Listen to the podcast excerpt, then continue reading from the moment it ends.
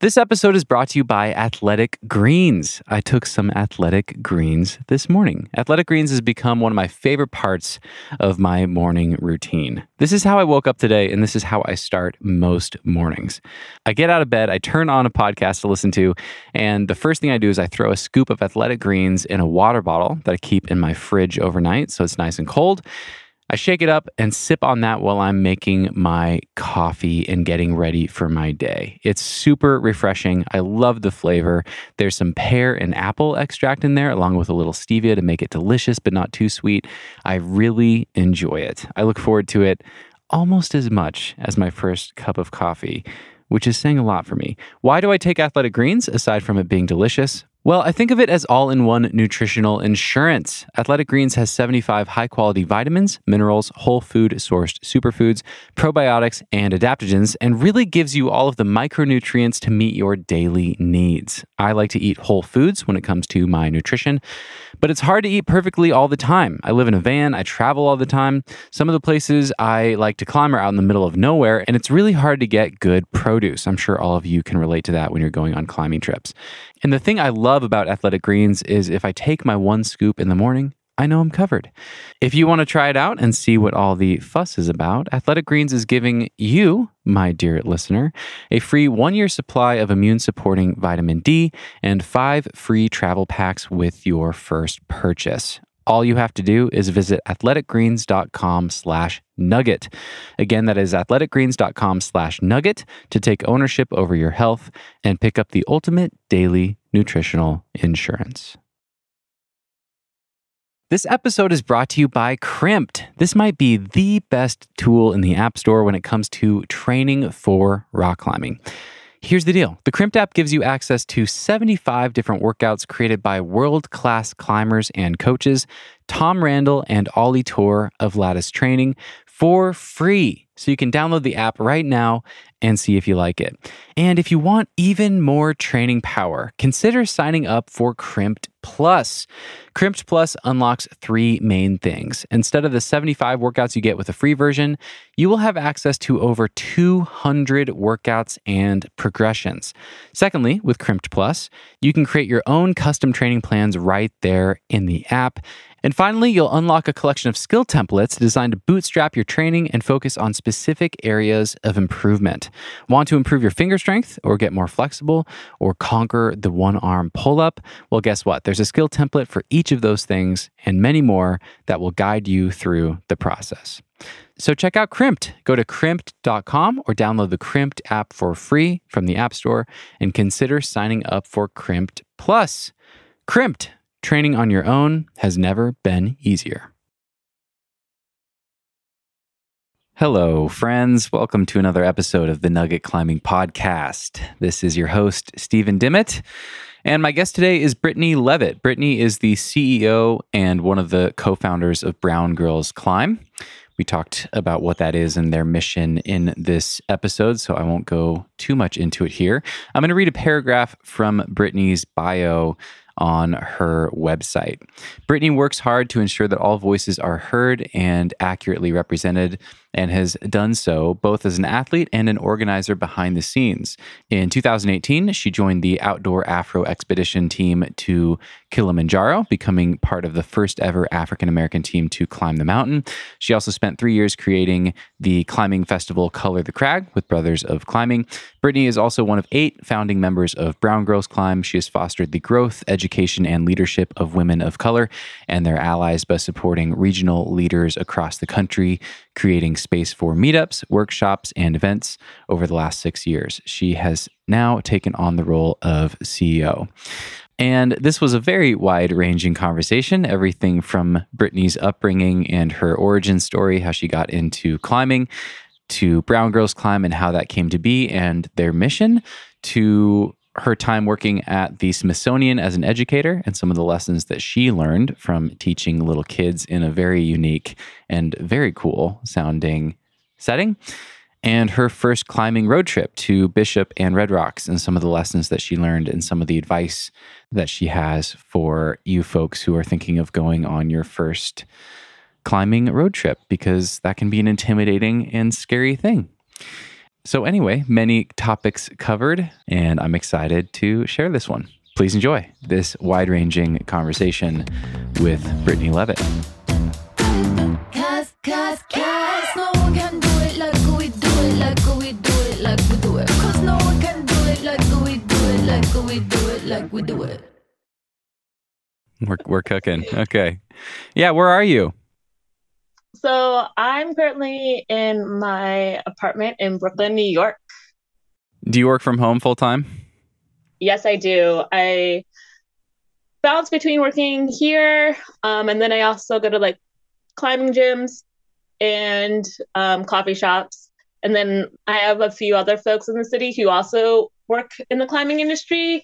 And so we'll sometimes like meet up and like have a co-working session day, which is super helpful when we're like trying to bounce off ideas or like problem solve. Um, but yeah, I mainly work at home. Um, and like my room is big enough where it's kind of split bedroom and then I have a side that's like my office. So this is like my office, you know, when you have like the knickknacks on the wall. Mm. so people are like, oh, what do you do?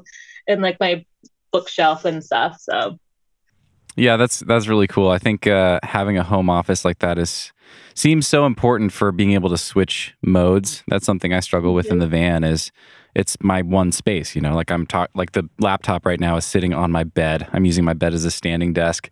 And uh, and it's fine. I mean, this is kind of my setup so it helps me get into that work mindset, but um, I imagine having a home office is really helpful for like switching gears and then when you leave your office, work is done for the day and you can kind of go back to just being Brittany sometimes I do miss, I will say that I miss the separation of work life and home. Um, like working from home is super great because you can wake up and you're like, you know what, I'm just gonna work in bed today, or like I'm just gonna, you know, work on the couch. Whereas I kind of, for me, I actually like to create a system of like leaving the house and like working, and then once my laptop is closed, then I can go back home and like re like center. Mm. Um, and so that's why i'm like really excited for like this new change that i'm going through where like i'm looking for a space where i can actually build out an office and that's going to be the office corner. So if i do have to work from home then i can actually like be in this space walk mm-hmm. out and then my bedroom is like my bedroom mm-hmm. area and not my work.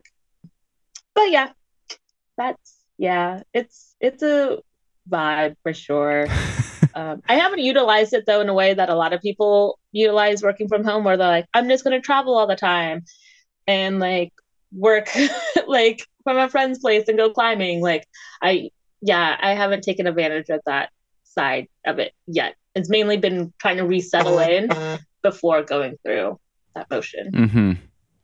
Can we throw your phone on Do Not Disturb real quick before we press onward? Oh, yeah. How do you, how does that happen?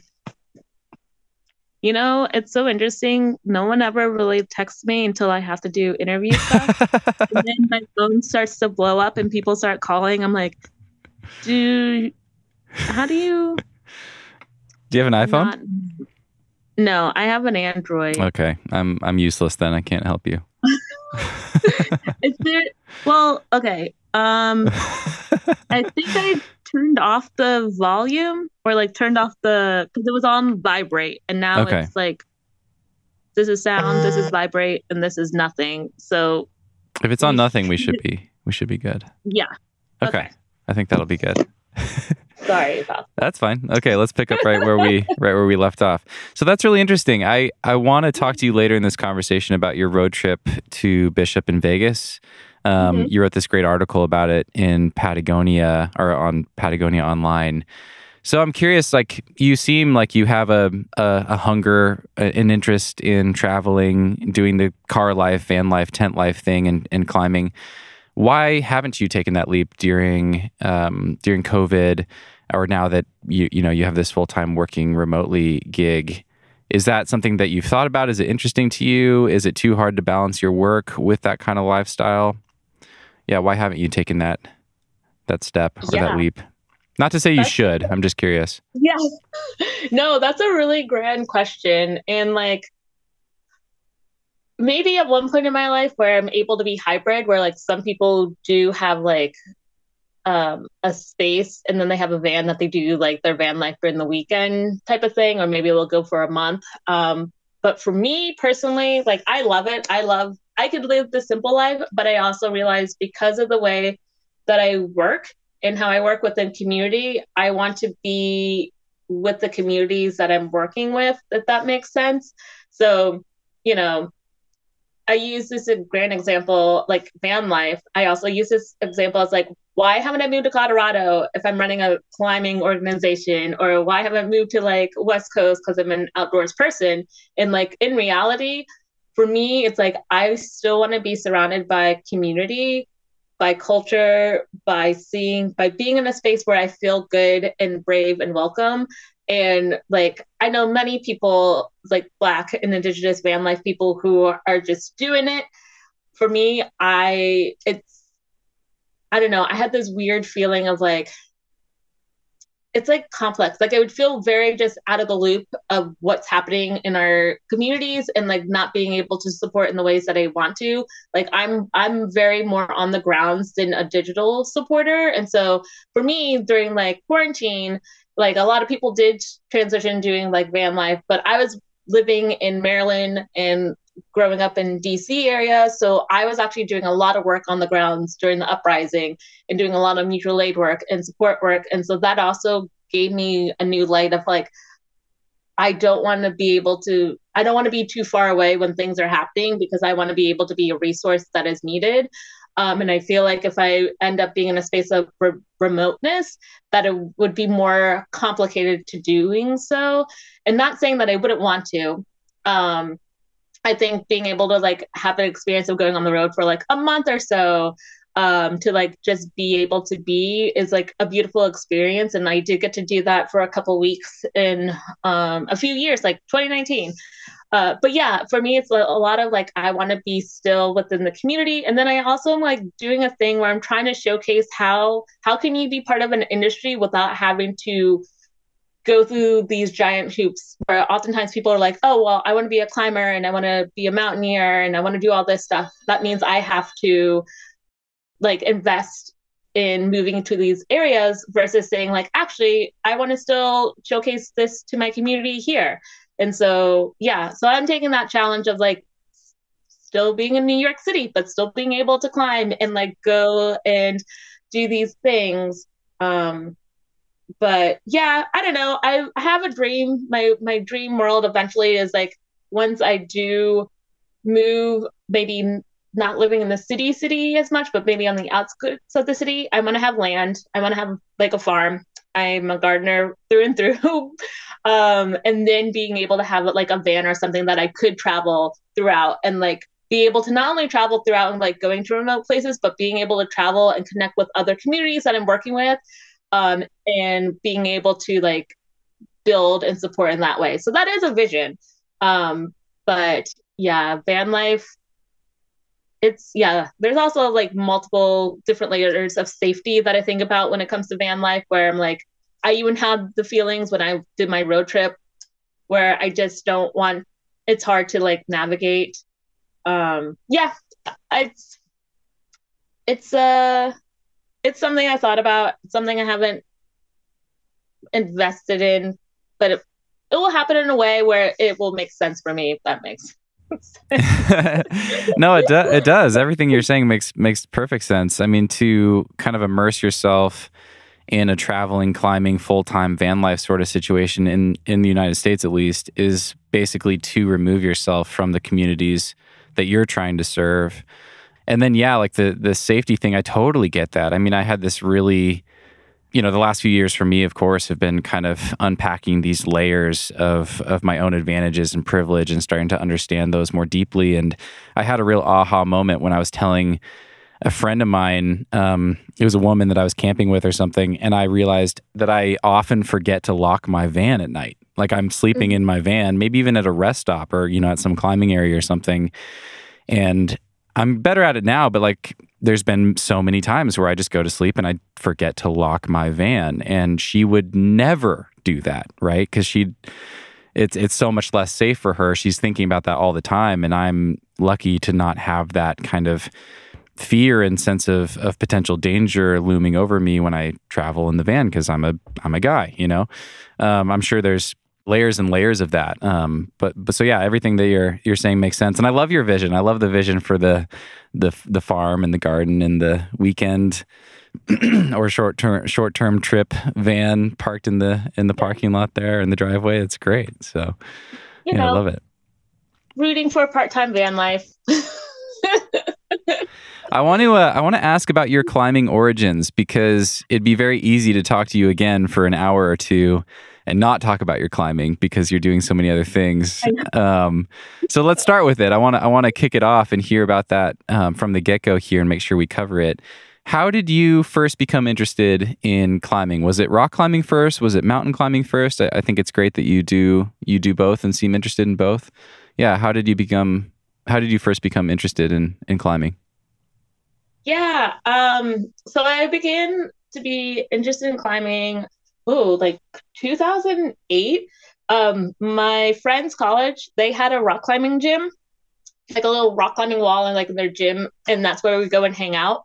So that was kind of like our Friday night thing in like this really small town in Maryland, Salisbury, Maryland.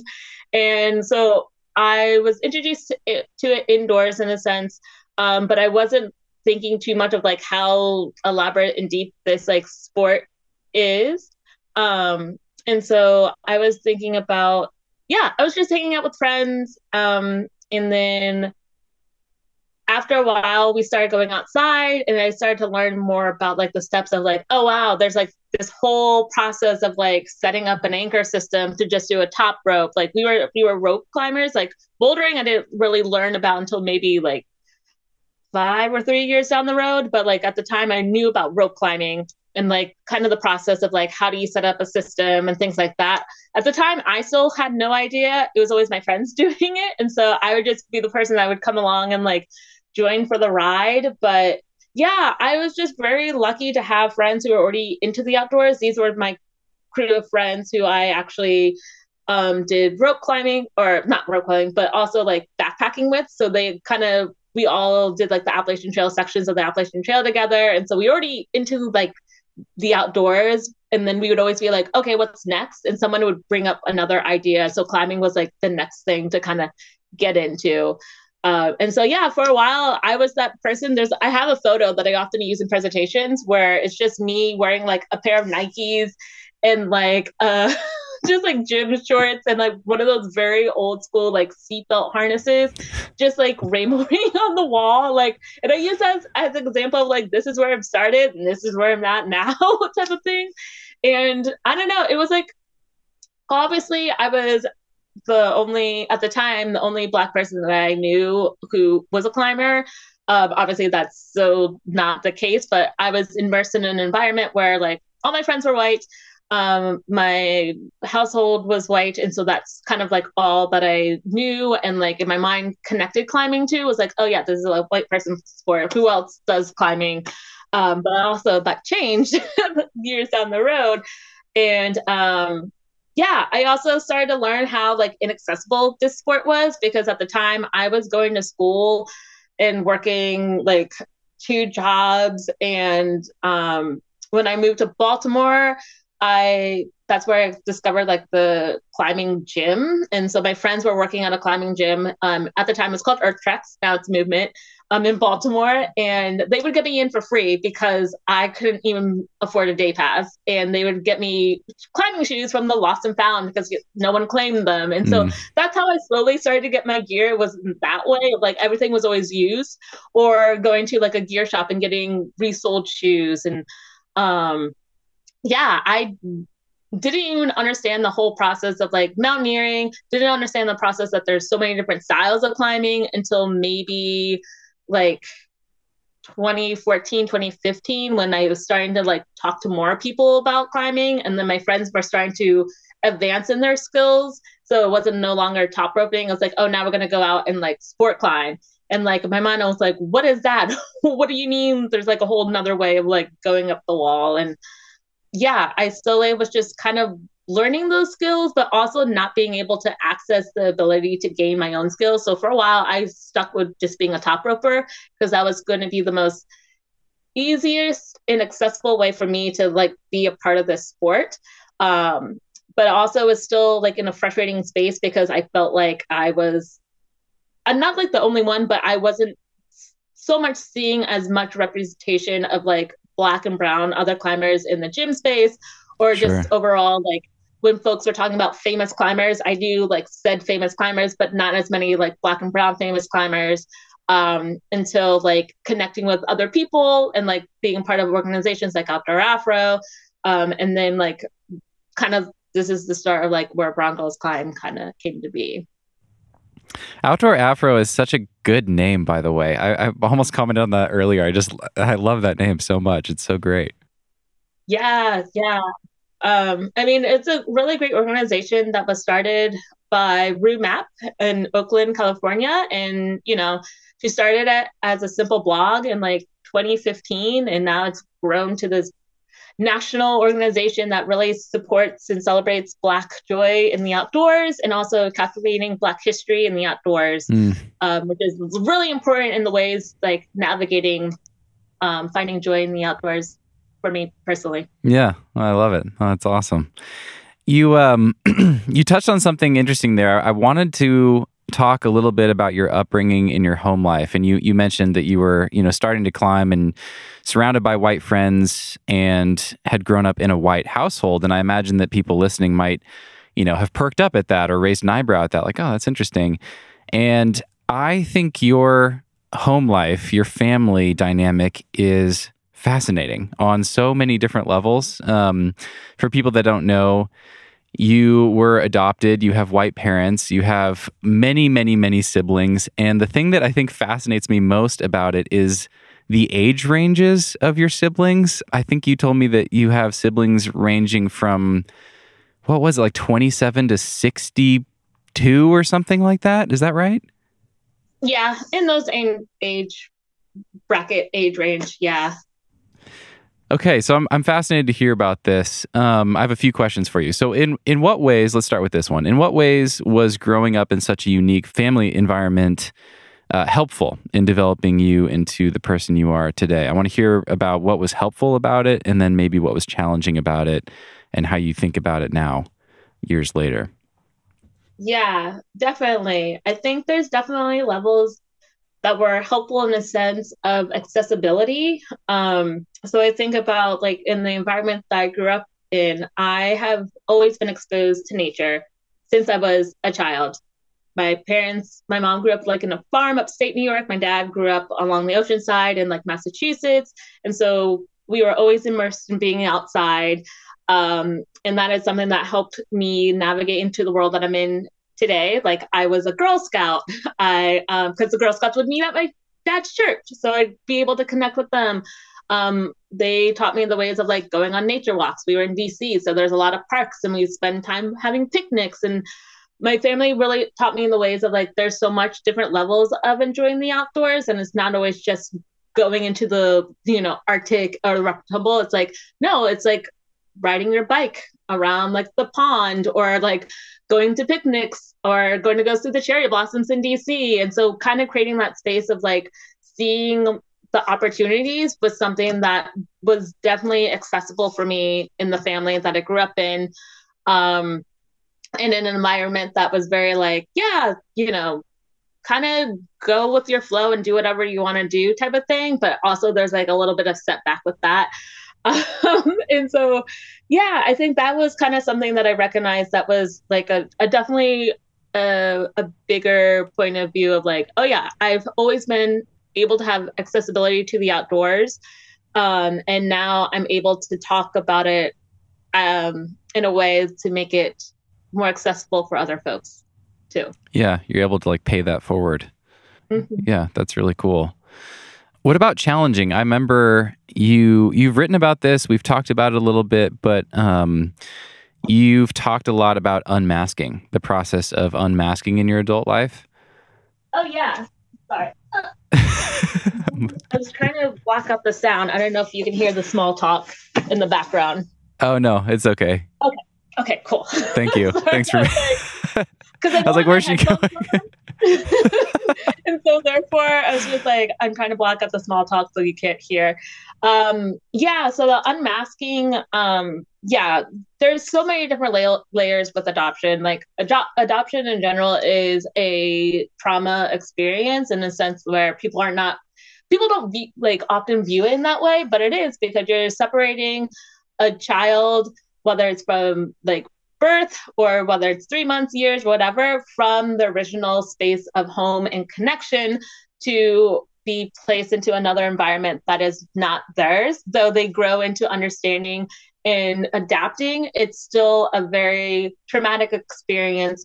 And as you get older, you start to learn and like go through the understanding of, oh, wow, these were things that I was never actually exposed to or taught about. So a big thing for me is like, though I was exposed to understanding like my culture and blackness, there was also like limitations of what my family could actually talk about because my family not only are white, but also there are so many various uh, political backgrounds that there are a lot of things that they were they would not discuss mm. which for me i had to learn either on my own or through community and now i'm able to like have a more voice around it. So that was definitely something that it was a harder upbringing to navigate. So a, a great example like when everyone was having kind of like the big um awakening during 2020 in quarantine a lot of folks had the energy to like educate people online where like i was doing that and then i was quickly getting burned out because i was also educating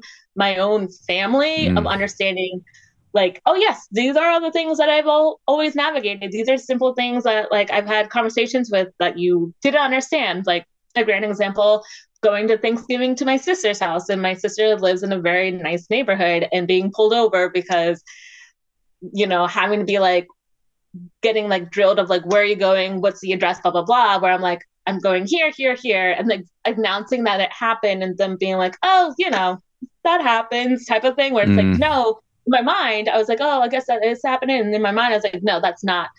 That's just, not okay. It's yeah. Profile, yeah. And so these are a lot of things that over time being able to discuss and like break down, and then also recognize this is something that a lot of adoptees, especially transracial adoptees, do navigate is like learning that they may not get exposed to a lot of understanding their cultural backgrounds, so understanding like the injustice that also happens um, until later in life. And so it's good to see that there are more folks who who navigate the adoption world who are taking that time, but it's still a very like complex issue that even I don't have all like the knowledge to share. Like, uh, here are the tips to do adoption right because there is there's a lot of that just goes into that. Mm. Um, but yeah, it's something that I navigate, still navigate, and um, yeah, I mean, I talk about it a little bit more with like my parents, well, with my mom,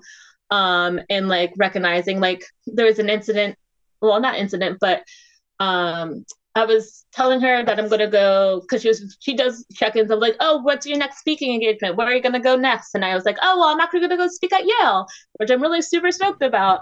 And Hell she's yeah. like, yeah, like, what are you gonna be talking about? I was like, oh, well, I'm talking about like the understanding connection on the outdoors and like the disparities of connection in the outdoors, especially when it comes to Black uh, communities. And then that kind of sparked her conversation. I was like, oh yeah, I just learned that did you know there's like a disproportion of like black folks who may not understand like or connect to swimming and i was like i was on i was in a bodega on a speakerphone and i was like and you know my mom is very upstate new york old so like the way that she may say things in which i get are not appropriate. So I was like, I you, just so you know, you're on speakerphone, so I know what you're gonna say, but I, am gonna take you off speakerphone and like her understanding and recognizing like oh wow there's like this line of understanding why like there's so many black folks who may have a weird connection to the waterways. And that's because it's a passed down um, trauma of stories but also recognizing like the harm that other like folks have caused us using water. While a lot of people don't learn how to swim there's the inaccessibility of public pools to learn how to swim. There's like a whole laundry list of why but there's also the caveat of like but there are people who do swim. Like swimming is part of our connection to, you know, the environment. And so it's not just like it is one thing, but it's also we have to look at like the light and like also what what are some of the things that are coming out of this and so i try to explain that to her like learning doing this all on learning now um and kind of like well it's like yeah this is kind of like the work that i do it's like i also showcase like how do you see this but then also how do you recognize that there are people who've been like trying to advocate for this for generations mm. and maybe their voices aren't like posted in magazines but they are making that slight change and stuff so yeah it's like a lot of like le- teaching about what's going on um, and then also giving space and boundaries because of the yeah political environments that we're in because i do have family like who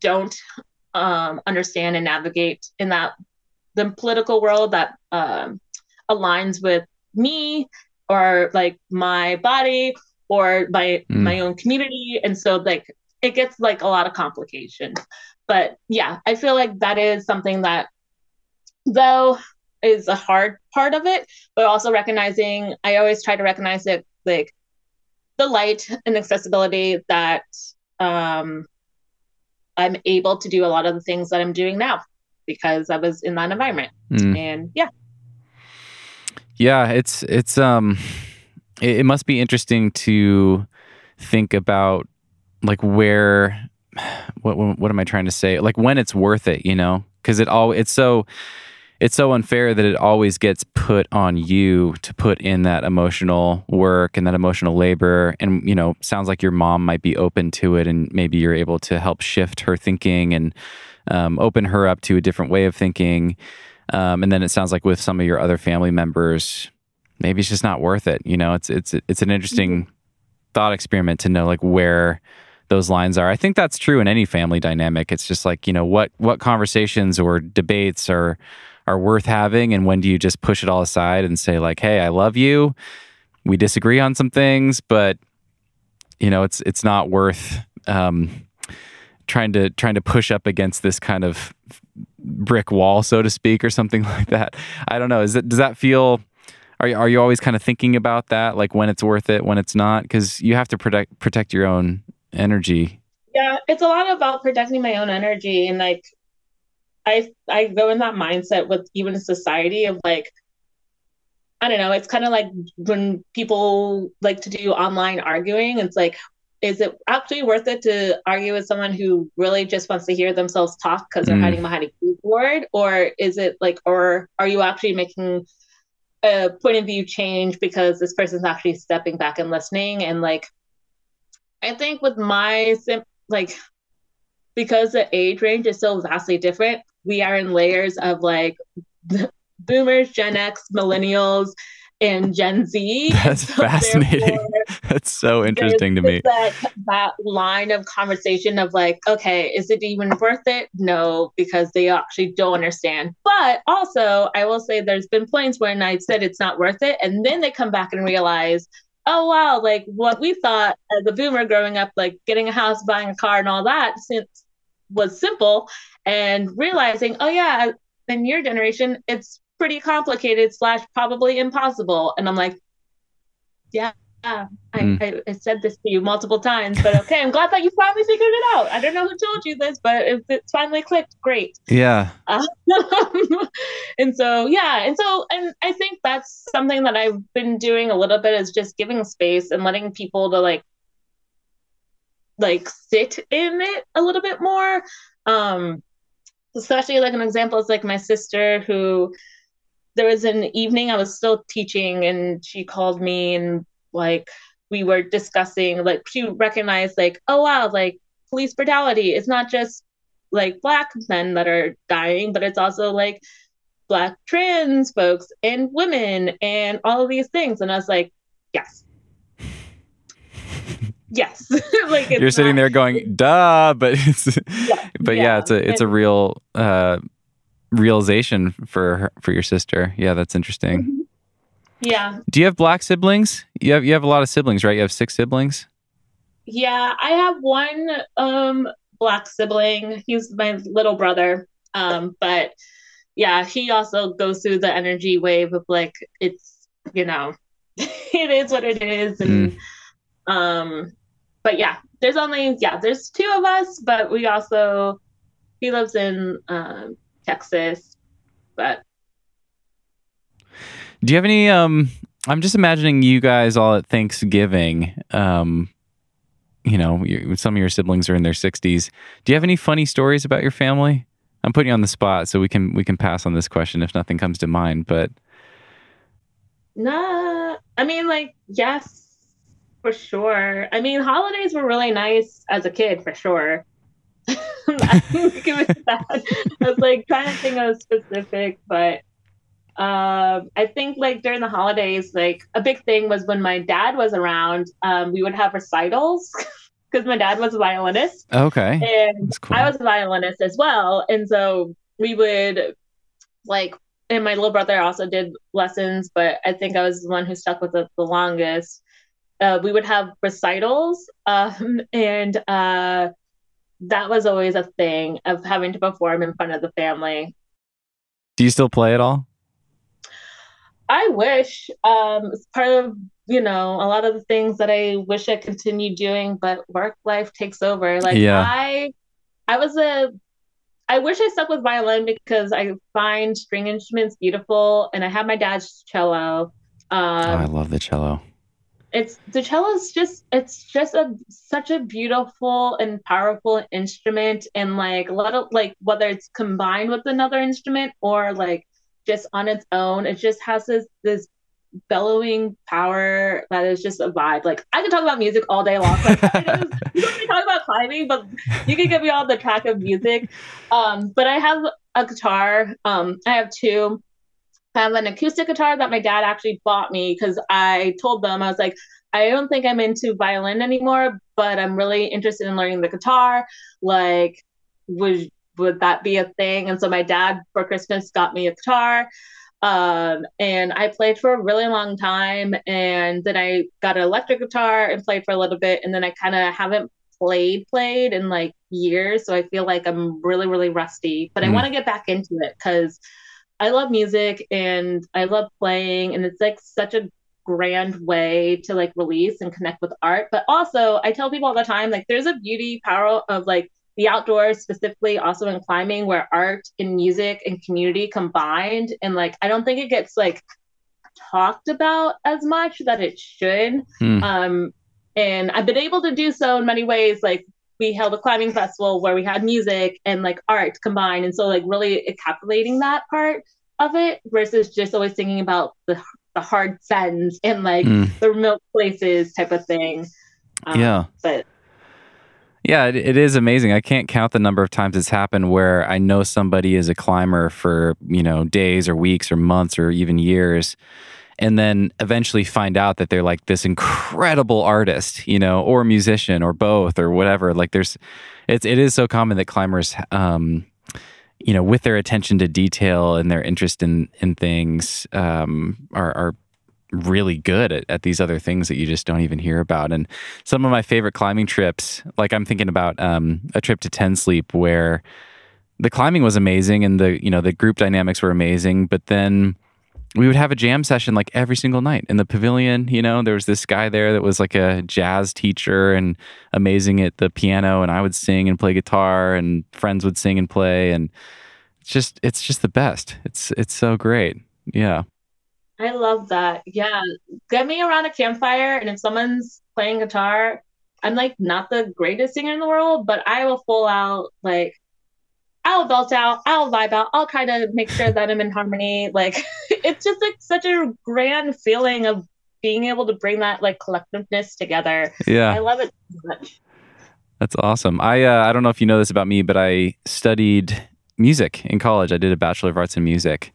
Um, nice. And I'm I'm similarly rusty. I don't play very often anymore, but hopefully we get to meet someday and we can sit around a campfire and, and play and sing something. That'd be so much fun. Do you have a go to campfire song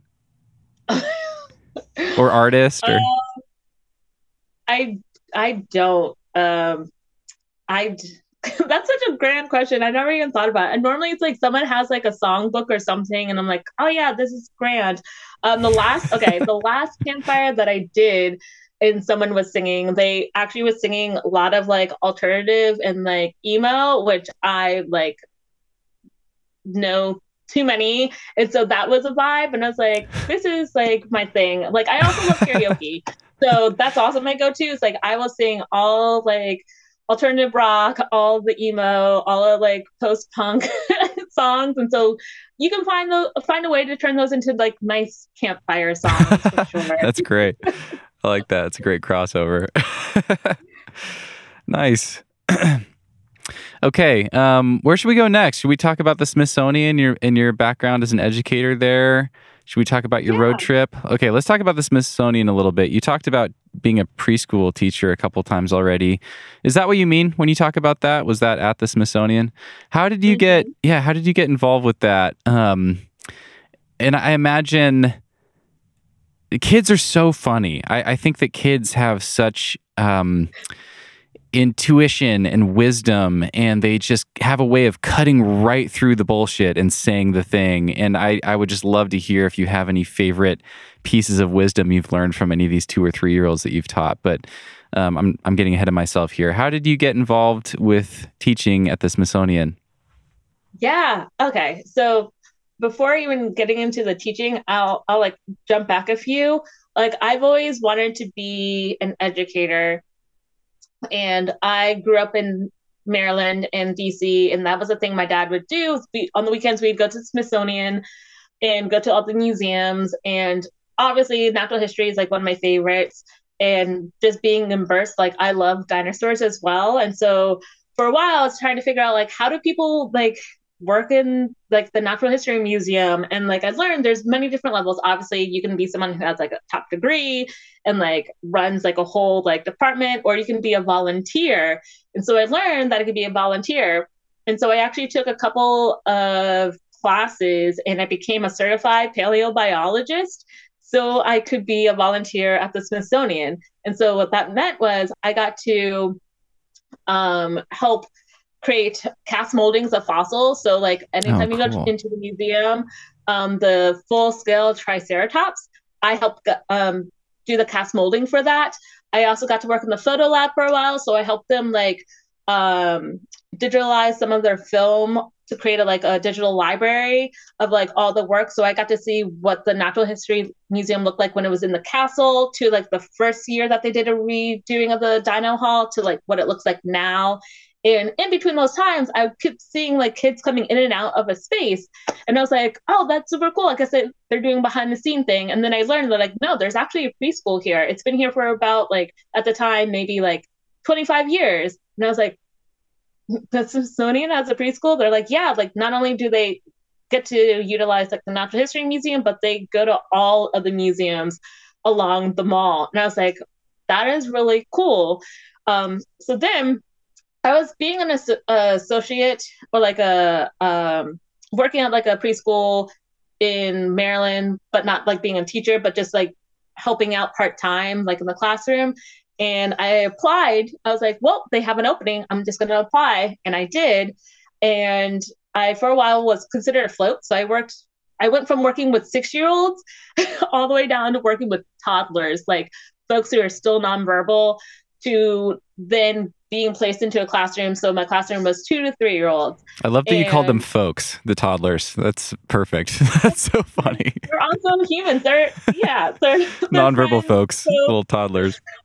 um, and yeah, from there, I kind of that's where I was able to kind of really immerse in understanding the philosophy of that school. And so the biggest thing was like teaching off a sense of wonder, exploration, understanding like a little bit of Montessori pedagogy in mixed into the classroom. And like in the in the sense that's like my dream philosophy when it comes to education where it's a space where it's not us being like okay here's our set monthly calendar of all the things we're going to learn. It's like actually what do you want to learn? Let's create a web and like let's sit down and let's pinpoint what you want to learn. So creating things from like having a kid say, let's learn about bioluminescence to let's learn about blue.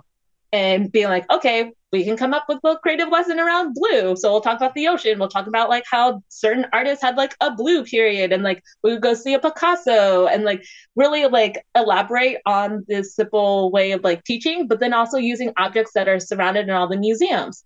Um, and it was something like early education, number one, is an amazing level of education that also still to this day looks down upon. We don't get that. We don't get paid or like recognize uh, like the work. We're we are the foundation of how kids are set up when they're going into elementary and beyond. And so a lot of the work that we're doing is a lot of creating the social emotional, understanding their fine motor. We're also catching a lot of where the child may not be developing in a way that they should, but now we can catch it and give them the support that they need so that when they go into different school, they will not feel not even behind, but they know they have a little bit of a support system. Um, and so that was something that I did really appreciate about working there. And yeah, it was just really cool to be able to use the classroom, like all the museums as part of our classroom. So like when we would do space topics, you know, we would make space like I did a quite we did quite a few cool things. So example, we did space and we got to make astronaut hats and we actually went to Air and Space Museum and we looked at an astronaut suit and we got to look at moon rocks. And so being able to actually see the objects first, like in in person, um, versus just like always here's a picture. Um, now we're gonna make hats, and now we're gonna pretend, which we still got to do, but also we got to go and see these objects in person. I think really helped, like not only the kids but also us really engage in the way of learning. Um, I think yeah, there I have so many key key moments of just education where I I still have a passion for it, like still do, but taking a nice break from it. Um, and I will say, I guess you asked like a favorite moment. There's like a lot of favorite moments. okay. You don't have to pick the favorite. Just just anything that pops out would be great to hear. Yes. That sounds okay. so this- fun, by the way. Like being immersed in that. I mean, for you, like being in that environment and being able to, like, oh, you're interested in space? Let's pop over to the space museum and look at this astronaut mm-hmm. suit. I mean, that that just sounds like a blast. And we would do it until they would get bored. That's the best thing. So we could be on a topic for a good month, and that's like breaking it down of like everything. Or we could be on topic for a week and everyone's bored, and we're like, okay, we'll move on. Um, so a big thing was like we wouldn't just focus on the one, two, threes and shapes because all of that's just naturally will come to, and so it mm. did. Um, but one of our favorite, one of my favorite memories um, of a lesson that we did was um, we spent a long, long time talking about music, and then we broke down different genres of music, and then we broke down to musical theater. So we talked about the different ways of musical theater. So we talked about how does someone become a makeup artist? What is backstage? How do you um, build out a script, costume. So we spent like weeks on breaking all of that down. We went to the National Theater, so the kids got to go behind the scenes to see what it's like to navigate going through a museum to being on the stage. And this is a stage where a lot of Broadway shows will do a start out. So like Hate um Hadestown started out like Mean Girls will do like a show running at this theater and then they'll oh, go to Broadway. Mm. Uh, so they got to go and like and we did too get to go and like dance on stage and be and so then at the end of the year, we always do like a showcase of something. And so one of our showcases was we put on our play. So this year, that class was obsessed with this book called Abiyoyo, which was written by Pete Seeger, was also featured on Reading Rainbow. And they loved they loved that book so much that they recited all the words. We would watch the Reading Rainbow version of it as well. So they also got to understand who LeVar Burton was. And then they learn how to how do you build a set so during our art classes they built their whole set they built all their like costumes they built they painted their background and then we performed this the whole book for their parents it was like this whole thing which was really really cool but the best part of this year was that um, LeVar Burton came to the African American History Museum because they were doing a talk around a children's book that was coming out and just like understanding the power of like reading children's books and also seeing yourselves in children's books. And so I actually got to meet him, which was like, I mean, top of the line. If you need to meet like your like childhood like people, like, you know, that is a top one. And I got to share him that story of like how we watched like reading Rainbow constantly in that version and like how they love Abiyoyo. And I think like that's probably one of my favorite ever education moments is being able to not only immerse them into this world of musical theater, but then also being able to share that story to the person that they were able to kind of like also connect with from like a digital standing. Yeah, that was yeah. There's so many more, but I think that was like my one of my top moments. Oh, so Um, cool. Yeah, I even have a picture with him online. I think I wrote about that because I was just like, this is like the top moment of my life. I don't need to meet anyone else.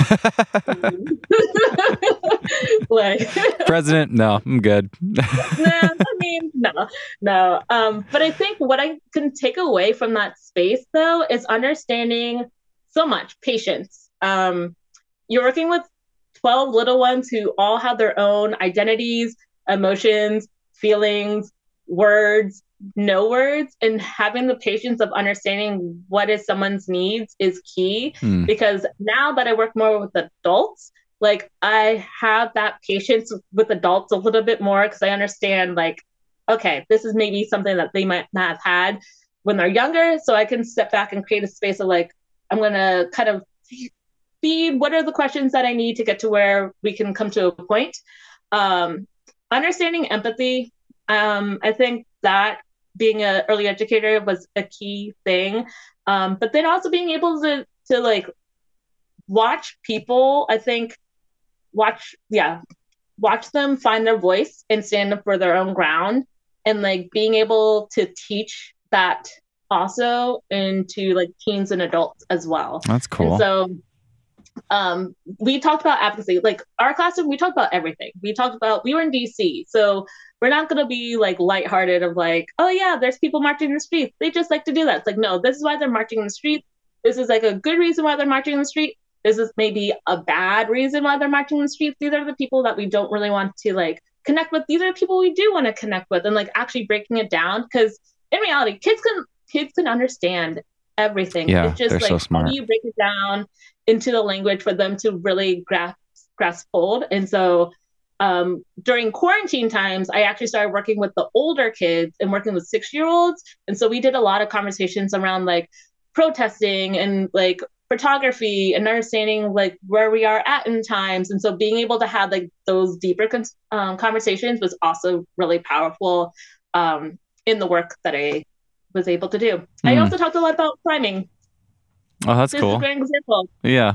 climbing, like intertwining with them. So there's these giant little boulders that were outside of our museum. And so when we did a lesson around climbing, we worked on like what does bouldering look like and understanding how do you cheer on someone? How do you give that like support to someone? And so kind of intertwining that idea of supporting a fellow friend where like in climbing we do that when we're bouldering. We're supporting someone you know making sure that they fall that they're going to fall safely. And so we kind of intertwine that into like that but then also supporting a friend when they were feeling down or when something happens on the playground. And so yeah that's like a good example of like the two worlds combining. Worlds collide. Yeah. Mm-hmm. I love that. How um how does that fit into your life now? Do you still do any work with the Smithsonian or is that a, a past chapter at this point? Have you moved on? Um, I kind of do with right now with everything going on. It's there's projects that I have going, but I've are put on pause just because our world is happening. But I specifically now kind of work with the African American history culture. Um, and right now we are working on like a outline of creating a program around connecting Black history in the Maryland, Virginia, and DC area with pinpoint spots and like objects in the museum. Um, I I've kind of like taken like a little bit of space of like education, um, but I do try to do it in other ways where it's like I'm prepping to start doing story time again in our community garden and like intertwining the lessons and like ways that we connect with like nature and the ground. Um, and so kind of taking some of the tools that I've learned at the Smithsonian and bringing it into like a community space. But yeah, my my connection with the Smithsonian is a little bit on the lower end, which is I'm okay with because uh, yeah, I have a lot I have a lot going on. So um, yeah. Yeah, I was gonna I was gonna ask you this later, more directly connected to Brown Girls Climb and how uh, you guys as an organization decide what you take on. But I'll ask you this personally, Brittany. How do you decide what to say yes to? Um, it's it seems like you do so many different things, and I'm sure you get way more requests than you can possibly uh, keep up with. Um, you know, you you expend a lot of emotional energy with all of these things that you do. How do you decide what to say yes to and where to put that energy? Yeah, that's like a really grand question. Um, I love that you keep calling my questions grand. By the way, that makes me feel really good. I, no one's, no one else has ever done that. The word grand Oh, feels, really? yeah, it's just like, oh, cool. That's a grand question. That's great.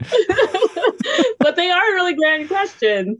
Um, for me, it I will say it took me a while to learn that you don't have to say yes to everything.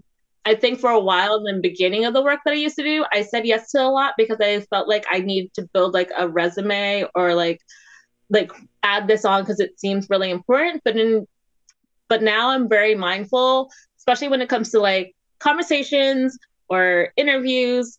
And my thing is like, how does this actually support the work that I'm doing? How what am I doing going to actually support the community that I'm working with? And this is something that I learned from like a mentor that I uh, I met through working with Outdoor Afro because at the time, as being a leader, I would get a lot of requests for things, and people would be like, "Oh yeah, you could say no to that," and then my mind was like, "Why should I say no to this?" It's like, is this actually serving their community, or is it mainly for them? Is this going to give them more of a spotlight, like that they have you there, or are they giving you a space to get that spotlight so that way you can talk about the work that you're doing and you can really spotlight your community?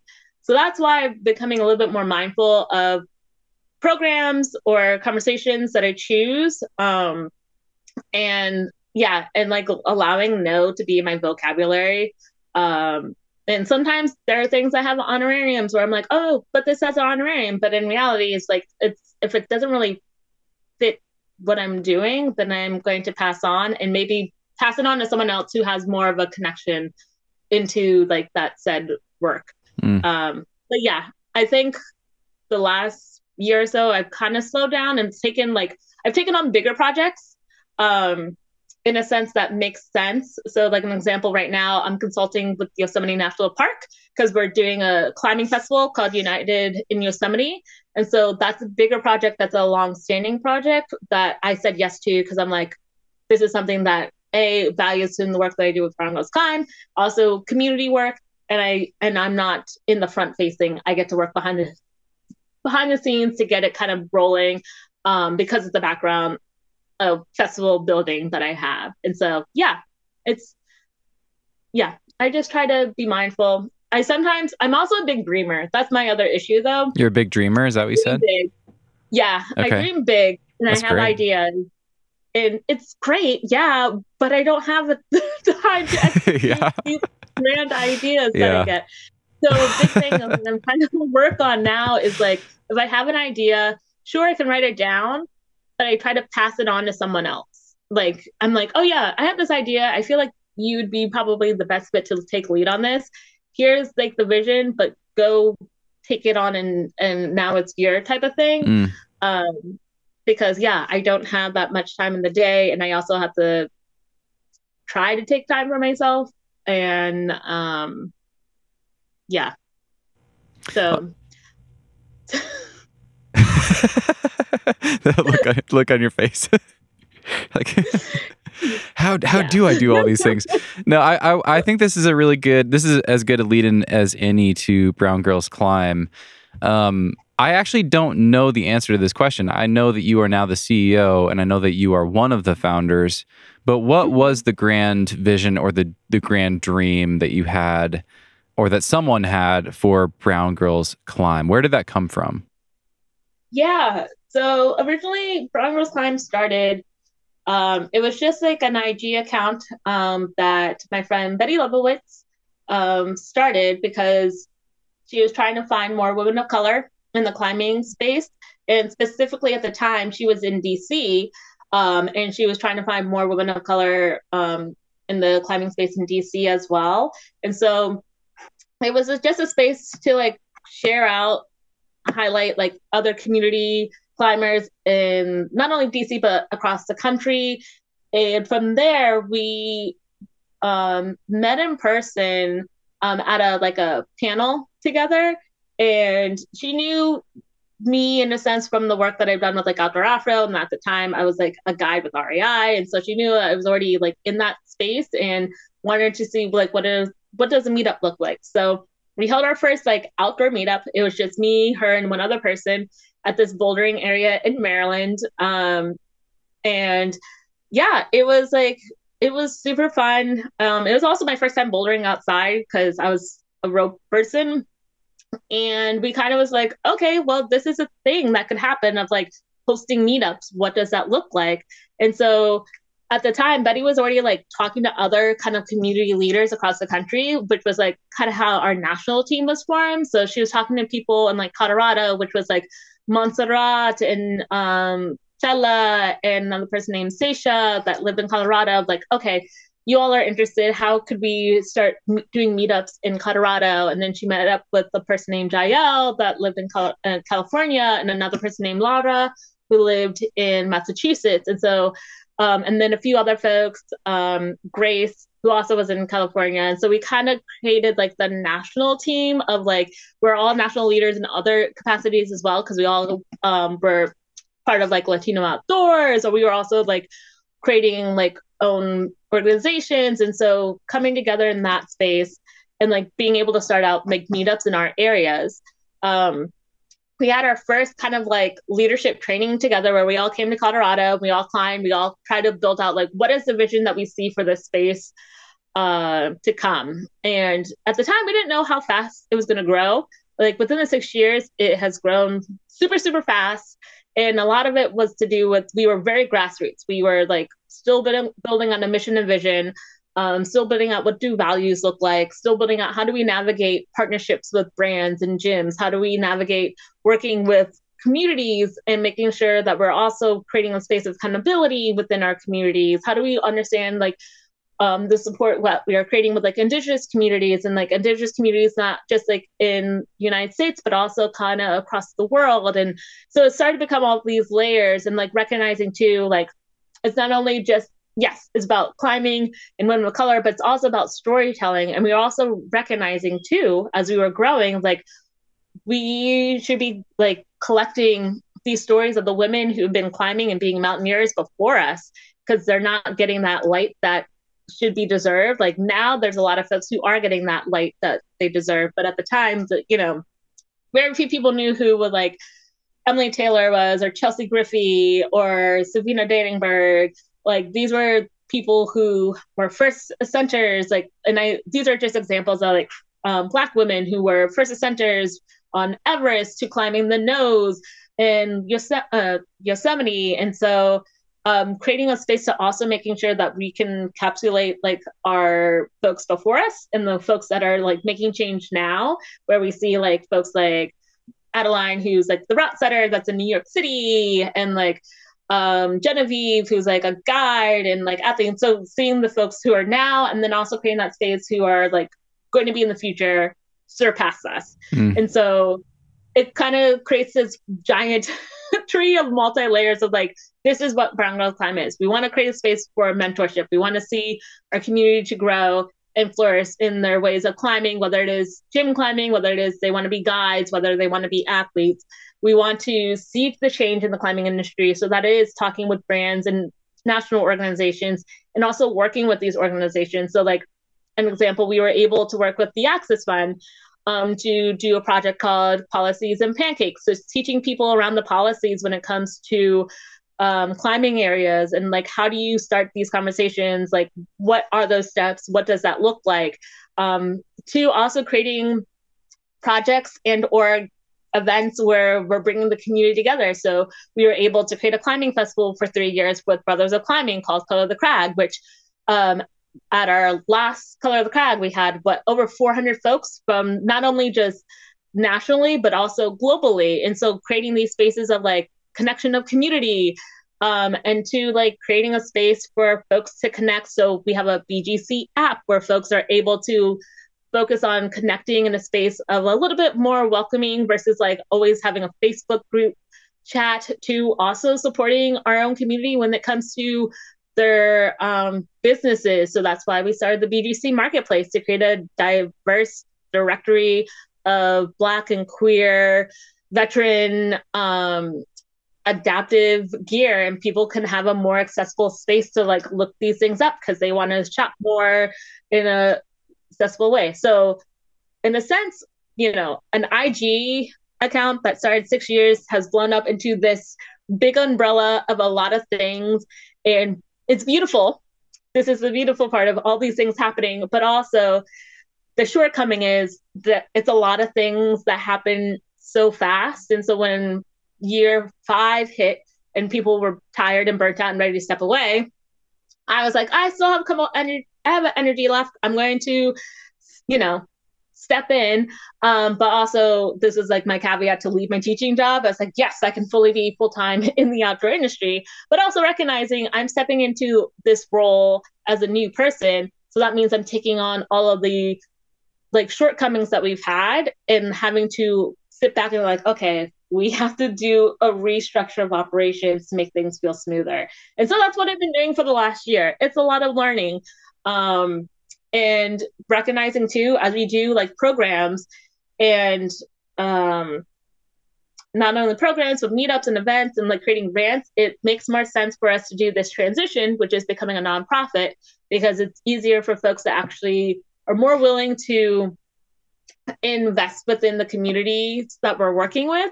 And helping prolong the work that we're doing right now. And so right now that's been like the biggest transition work that I've been working on. Um, but yeah, like now we started in DC to Colorado, California, and Massachusetts, and now we're in 10 locations um, with 27 leaders. And um, yeah, that's kind of where we are now. That's so awesome. Um, it is a big umbrella. It's very wide. It, covers so many things. If you're um, if you're stuck in an elevator with somebody and you have you know 60 seconds to tell them about Brown Girls Climb and what it is, what's your what's your short pitch? Like what if you were to say this is what this thing is now at this stage? What's the short version? The short version is our mission, which is our our mission is to create a space of mentorship, leadership, and um, connection amongst women of color and non-binary folks in the climbing and outdoor um, industry, but also community. Love that. That's the baseline. yeah, yeah. That's awesome. Yeah. Um. Oh, what was I going to ask you? I had this great question and it just escaped me. Oh, okay. This is going to sound like a very a very basic question, but I actually would love to hear from your perspective um, how it felt. So that first meetup, like obviously creating a space where women of color can all get together and meet other people like them and, and see see representation, see other women crushing. Um, very, you know, obviously that's amazing. What did that feel like? That first meetup with the three of you, you know, having come from a background of climbing with mostly white friends and, and coming from a white family. Um, can you describe how that felt? What was different about it? What really popped out at you? I know that sounds really basic, but I would just love to hear um, what what stands out from that experience, if anything.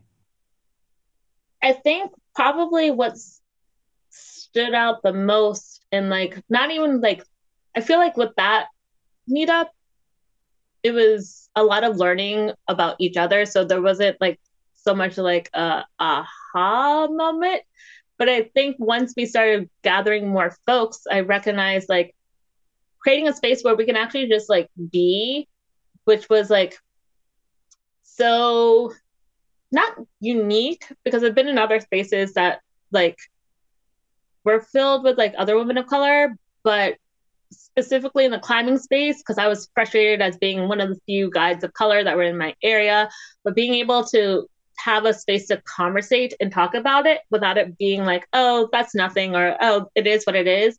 Like that was more of like a hit point of like, oh wow, I can actually express my frustrations and people get it. Everyone like, here gets it. Yeah. Like that that happens and like they understand it in a way where they don't have to be guides or they have or be fully immersed into like the outdoor industry, but it could be something that they happens in their work life or like their everyday and then it's like oh yeah like i totally understand this frustration or like totally understand like that situation that happened. Um And so being able to kind of slowly cultivate those spaces really made me see the importance of having just our community meetups, our workshops when we're teaching of like, oh yeah, no, it goes much more than just like, oh yes, we're, you know, all women of color, non-binary folks that are in a space together, but it's also a space where it's like we can ask these questions to each other and know that we're not going to get second guessed. Mm. or we can like express like why maybe this is something that relates to a harder moment in their climbing space or their outdoor space. And they know that folks are going to be like okay i totally get it.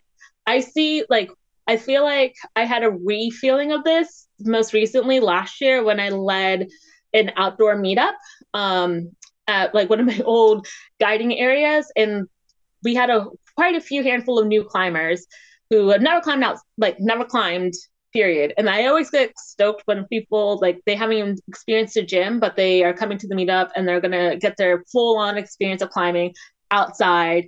But what was even cooler was just listening to the conversations of people doing that, just being able to like, I'm in a space that makes me feel welcomed. I'm gonna just talk about how I'm feeling about the situation and like hear out what other people are saying. And to me, that just like revamped why we create these spaces not even with Brown Girls Climb, but other spaces, like especially when you're outside. Like the gym setting could be a little bit difficult because you have so much going on.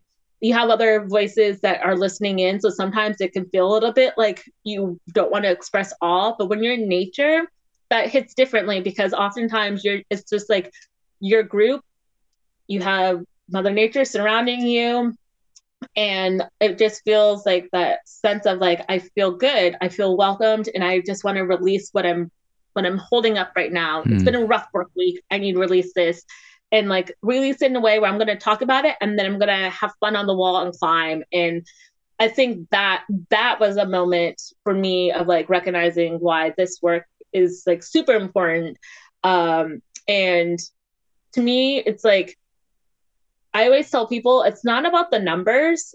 Um, and this is probably my more like emotional side of thinking. Like a lot of people think like, oh yeah, you just want to have like 50 people at the crag to showcase like you brought 50 people out. And I'm like, no, I rather have like if one person showed up and they expressed their feelings and got to climb and got to learn something, to me, that is a big takeaway.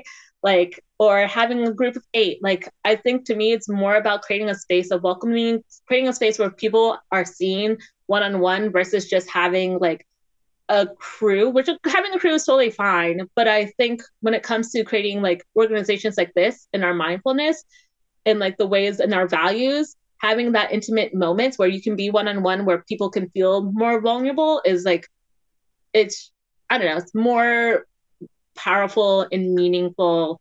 Um, and then it gets people stoked that they want to continue learning more, not only about each other, but about climbing and like how it can be very like therapeutic for them. And like maybe they do want to start climbing in a gym so they can go back outside. Maybe they want to take on like another class. And so yeah it comes into like different layers of it and yeah yeah that's why i appreciate this work and and it's not just me like there's a full community of local leaders who want to create that space within their communities and like and that also gets me stoked of seeing like people wanting to create that space where they also want to yeah want to build community. And we will be right back. This episode is brought to you by Rumpl. My Rumpl blanket is literally one of my favorite things I own. It's so cozy. It's like having the coziness of a puffy sleeping bag with you wherever you go. Check out this story. On a surf and ski trip through California, the founders of Rumpl got stuck in the back of their car in freezing temperatures and had to bundle in their sleeping bags and sip whiskey to stay warm while they waited for rescue. Cozy and warm in their sleeping bags, they realized they were even cozier than they typically were in their beds at home. The idea for a sleeping bag blanket was born. Rumpl's original puffy blanket is made of the same materials as your favorite outdoor gear. It pairs durable 20D ripstop nylon with a durable water repellent finish, so it's water resistant, stain resistant, and odor resistant. This thing is the best. As I said, it's the coziest blanket you could ask for. Perfect for staying warm at the boulders or at the crag. Great for camping. I have one in my van and use it all the time and just great to have around the house. It'll be your new favorite blanket, full stop, whatever the circumstances. Go to rumpl.com slash nugget and use code nugget at checkout to get 10% off your order. That's 10% off your first order when you go to rumpl.com slash nugget and use code nugget at checkout. And now back to the show. I'm going to share a listener question. I got a great question from one of my patrons. Um, I thought this was interesting. This is from Adam. You know, you, you that? what's that? The patron questions. Do you just like ask people? Wait, yeah, I, t- I told everybody you were coming on the show and said, "Do you have any questions for Brittany?" Oh, okay. this is a live feed. It's happening right now. Yeah, yeah, yeah. Is that what you thought? In a second, then I scrolled down on my notes. I was like, wait, no, there's, there's, okay. yeah, that would be some magic. No, I'm not. I'm not streaming this. Um, but yeah, I so you know, Brown Girls Climb and and you yourself, you're so good at creating these spaces for um, for women of color, non-binary people of, of color, where they can gather together. Um, and those are these separate events. So I think this is an interesting question. Adam wants to know how can we make climbing events like well established climbing events like the Ronde in Rifle, which has been going on for years and years, or the International Climber Festival in Lander that's been going on for years and years. How do we make those sorts of events more welcoming and accessible to diverse communities? Yeah, that's like a really grand question. Sorry, now now you're like, but um, I think there's a lot that goes into to it. Um, I think it's not just saying, oh yeah, just say come along and you're welcome here. There's a lot of layering when it's building out a festival, as many folks know. And I think it's part of the conversation when you're building out a festival for the year. It's like for us thinking is like, what are your safety protocols? what are your zero tolerance policies like understanding the towns that you're having these festivals how welcoming is the town in general? Yeah. is this a space where if you said a group could come and they decide to go to a restaurant would they also be treated in a way where like if they're on the festival grounds? And it comes a little bit it's not complex it's just like you have to think a little bit bigger than just thinking like oh yes we want to have like a bipoc um learn to trad group. Like that would be making us more welcome. It's like, no, you have to think about who's also in these spaces that are probably don't actually understand like brown girls climb or don't understand why we have different affinity groups.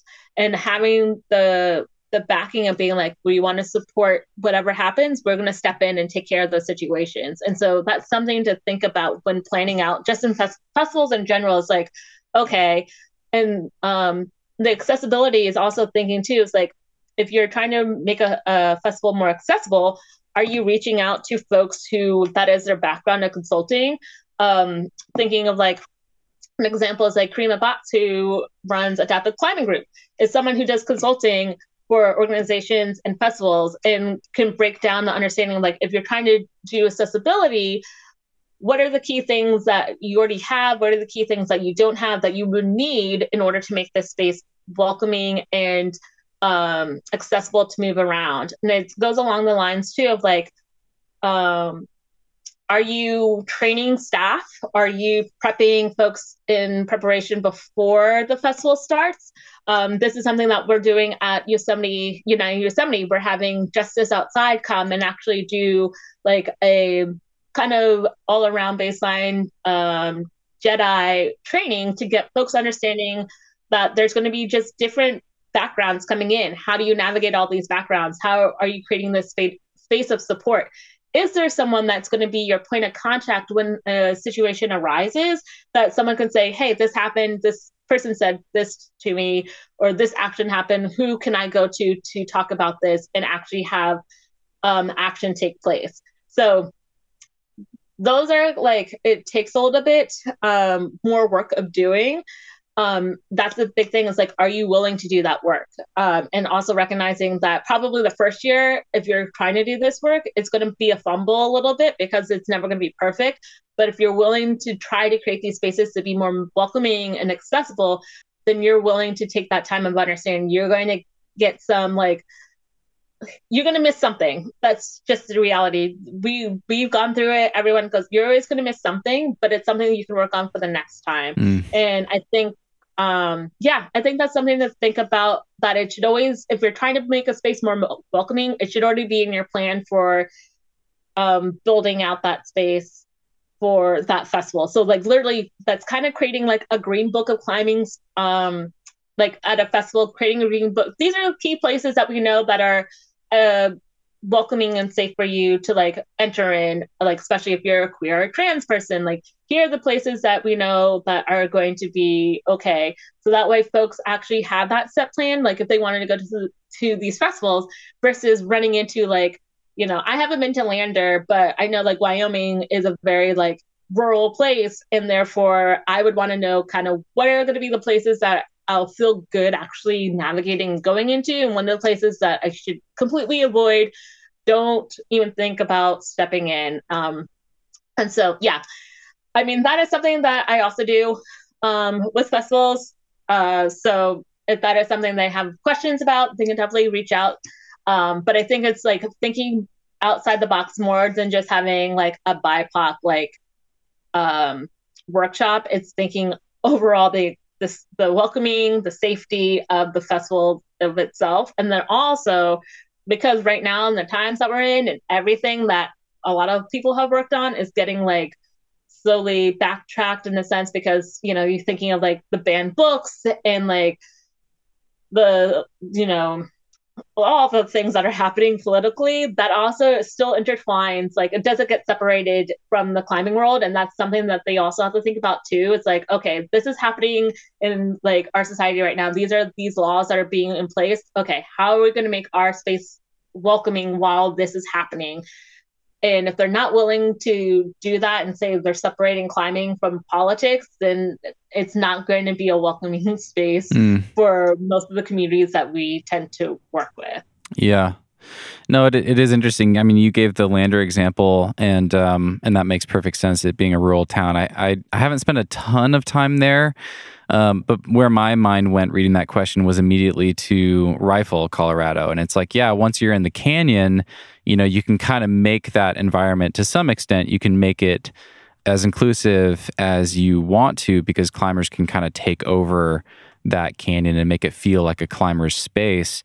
But then, man, you have to go into town and get groceries or fill up on water or whatever else. And man, if I was queer or trans or black, I, I, mean, I remember I was there in 2020 and there was a lot of Trump signs in people's yards. And um, would I feel safe just going to the library to do a work day or to go to, you know, the Quick Mart or the Walmart or whatever and, and get my groceries? I don't know. I don't know if I would. I think it, it'd feel, um, it'd feel very uncomfortable. Um, and yeah, I think, you know, with that whole, I don't know if people are still saying this, but you know, in, initially in 2020, there was there was people saying like, how can the outdoors be racist or how can the outdoors be um, not inclusive? It's the outdoors. People it's it's nature. yeah, people. St- I'm sure people still say that. Yeah, but it's like no, yeah. you're not. You're not thinking about the town that you have to access. These parts of the country. Um, where you know as a white person you take for granted that you feel safe when you go to the grocery store but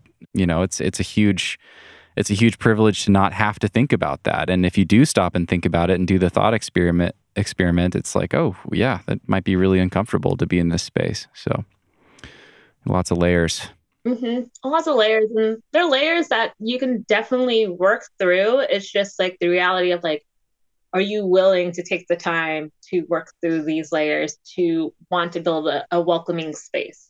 That's like the key question to ask. Cause like, if you're like, kind of sort of yeah maybe then it's like a no it has to be a hard yes or a hard no one or the other right it's gonna take like it's gonna take real work a lot of thought a lot of prep yeah yeah totally i think that's a good lead into your road trip i would actually love to hear about your road trip to Bishop in Vegas. When was this? This was a few years ago now? Yeah, this is like 2019.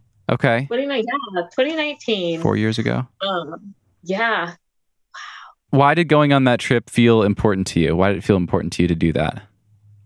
Yeah. Um, this was like in my mindset of I when you asked me about van life, I thought I was going to have like a hot moment of like going around the country and doing this type of thing of like going to these amazing climbing spaces and then being able to connect with communities, specifically women women of color in these climbing spaces that is their home crag, and have these conversations around the climbing community, the industry, what is happening, what changes do they want to see, and being able to bring that those voices to light and um, yeah, I pitched it to Patagonia and they were like, sure, let's do this. And I was like, oh, okay. uh, so I got like a, an escape van. So I was van lifing it for a, a hot minute. And um, yeah, I, a lot of lessons learned. Um, learning that going to December in um, in California. You know somebody's more likely going to be close because of snow and if they offer you snow tire like chains take them because you're going to have to go all the way around tahoe and you're going to be on a cliff while snow is just literally like breathing on your windshield while you're like winding down the road. Oh, I, I learned a lot. I learned a lot. Um, but i think what was really amazing was being able to connect with a lot of these folks um, and hear their vision and passion and kind of seeing them still like I'm still connected to some of the people that I've interviewed and watching them blossom in the industry and finding their voice and talking about the ways of like understanding that climbing is inaccessible to most people, but also this is what I'm trying to do to create that change. This is the changes that I want to see. These are the things that I want to like that I've navigated that I'm hoping that other people don't have to navigate. And I think being able to create a kind of like a story and also really sharing out the facts about the climbing um, industry was just something that I wanted to do and have it be from a perspective too where it wasn't so trauma riddled, which oftentimes, and like I'm working on a part two of this, but like oftentimes these stories are very like trauma riddled. And so I wanted to find that balance like, yes, we can talk about these really hard issues, but also let's talk about some of the joys and accomplishments that these women of color are doing and or working on whether it is community work or it's like their own personal goals of like trying to send like uh 13 in red rocks or things like that. And so i wanted to kind of have like a nice like rainbow perspective of who's actually out here climbing and what it's like for them. Mm. that's awesome. So tell me more about the vision for the trip. You were you pitched it to patagonia um, from mm-hmm. the start you planned to turn it into a story. So you were interviewing women yeah. of, of, color? Okay. On the trip? That's so awesome. That's so cool. What did that look like? Were you just taking notes to to write the article um, getting together and, and, recording with a tape recorder? Or yeah what, what did that look like the interview process and connecting with these people? Yeah so i actually had my canon camera with me nice. and i actually did video video interviews. Oh cool. Um, and so that way and then what i did from there was like um, take like the the interviews and kind of cipher them. Is it cipher? Is that the word I'm looking for? But using like um a transcript. So I was able to kind of get quotes from them. And like what we did was like had more of like I had three questions for them, but I was like, I want these I want you all to think about them and then we're just gonna have more of an open conversation where all these questions are gonna be hit and then I'm able to kind of like elaborate. Um and so yeah, so I used the Canon camera as like the photography and like the recording. So it was very minimal like equipment to to create this project. And yeah, I also wanted to create a space too. Like it's not just me going up and like interviewing. Like we spent the day together, we climbed together, we ate dinner together. Like we really took the time to like get to know each other um before like immersing into like having a harder conversation um, just because I wanted it to feel good um, and natural. And so, you know, when I was in Bishop, I was I was in Bishop for Christmas, and we for that those interviews we climbed in the happies and the sads because uh, the buttermilks was snowed. Um, but I still wanted to like go and like walk along the the trail just to kind of experience the environment. So I haven't actually climbed the climb in Buttermilks yet because every time I feel like I have a chance, um, it something happens, weather. Yeah. You know. Um, but I think, yeah, I think creating that space too, of just like it's not about interviewing, it's like also being within community and like coming together. So I did the interviews in pairs. So that way the folks would also get connected with another woman of color in that space and like build also a, a relationship around there versus it just being like a one-on-one um type of deal. Oh, that's cool. That's super Yeah. cool. And what was your experience like on the trip? How long was it? Oh, was it two weeks? Maybe Okay. two weeks, about a week, a week and a half. It was like all the way up until New Year's Eve was when I um, came back home. Um, yeah, it was a while. I think it was two weeks. I could look up my Google calendar. That's okay. Yeah, that's roughly two weeks. Yeah. yeah, um, roughly two weeks. I- I- let me ask this question. In hindsight, hindsight's always 2020. What do you wish you had known when you were first planning the trip? learning the passages that close for the season because I flew into San Francisco and I, in my mind, I was like, I'm just going to drive through Yosemite and it's going to be grand. And not understanding, like, Right. no, seasonally, roads close in Yosemite and you're going to have to drive all the way around. And so I thought I prepped myself, but I did not prep myself. Um, I think I'm kind of chuckling because I've been shut down by that exact same thing before. I'm like, um, now I have to drive over to Nevada and all the way back around to get. I'm trying to get to Washington. Yeah, exactly. it's brutal. Um, I I think maybe for the most part, I felt pretty prepped. I think I would have like had better equipment in in long sight. I think for me was also learning the the towns that I was going through. So though I did my research, I felt like I didn't do my research enough where I would probably pinpointed more gas stations that I would stop at versus like certain gas stations that I stopped at and got a very like, what are you doing here? And me Mm. be like, where's your bathroom? and just going in and out really, really fast. Um, I think planning out too, what I did was um being more intentional of like I did get to spend time like understanding a little bit more of the indigenous communities, but I think I would have liked to spend more time understanding like the historic sense of the spaces I was traveling in. Um, because I went through like the Sierras and like I did stop. I got to stop at um, Manzanar because um one of the climbers told me like, oh yeah, you should stop here, and I got to stop and I wanted to spend more time. So I think I would have wanted to incorporate more just like black and brown history throughout. Um, because I think it's like history that people do know, but it's not spoken about.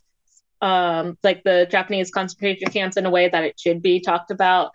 Um, and yeah, I don't know. I think those were kind of some of the key things that hindsight, but for the most part, I planned it pretty well in the sense of like how I was going to travel.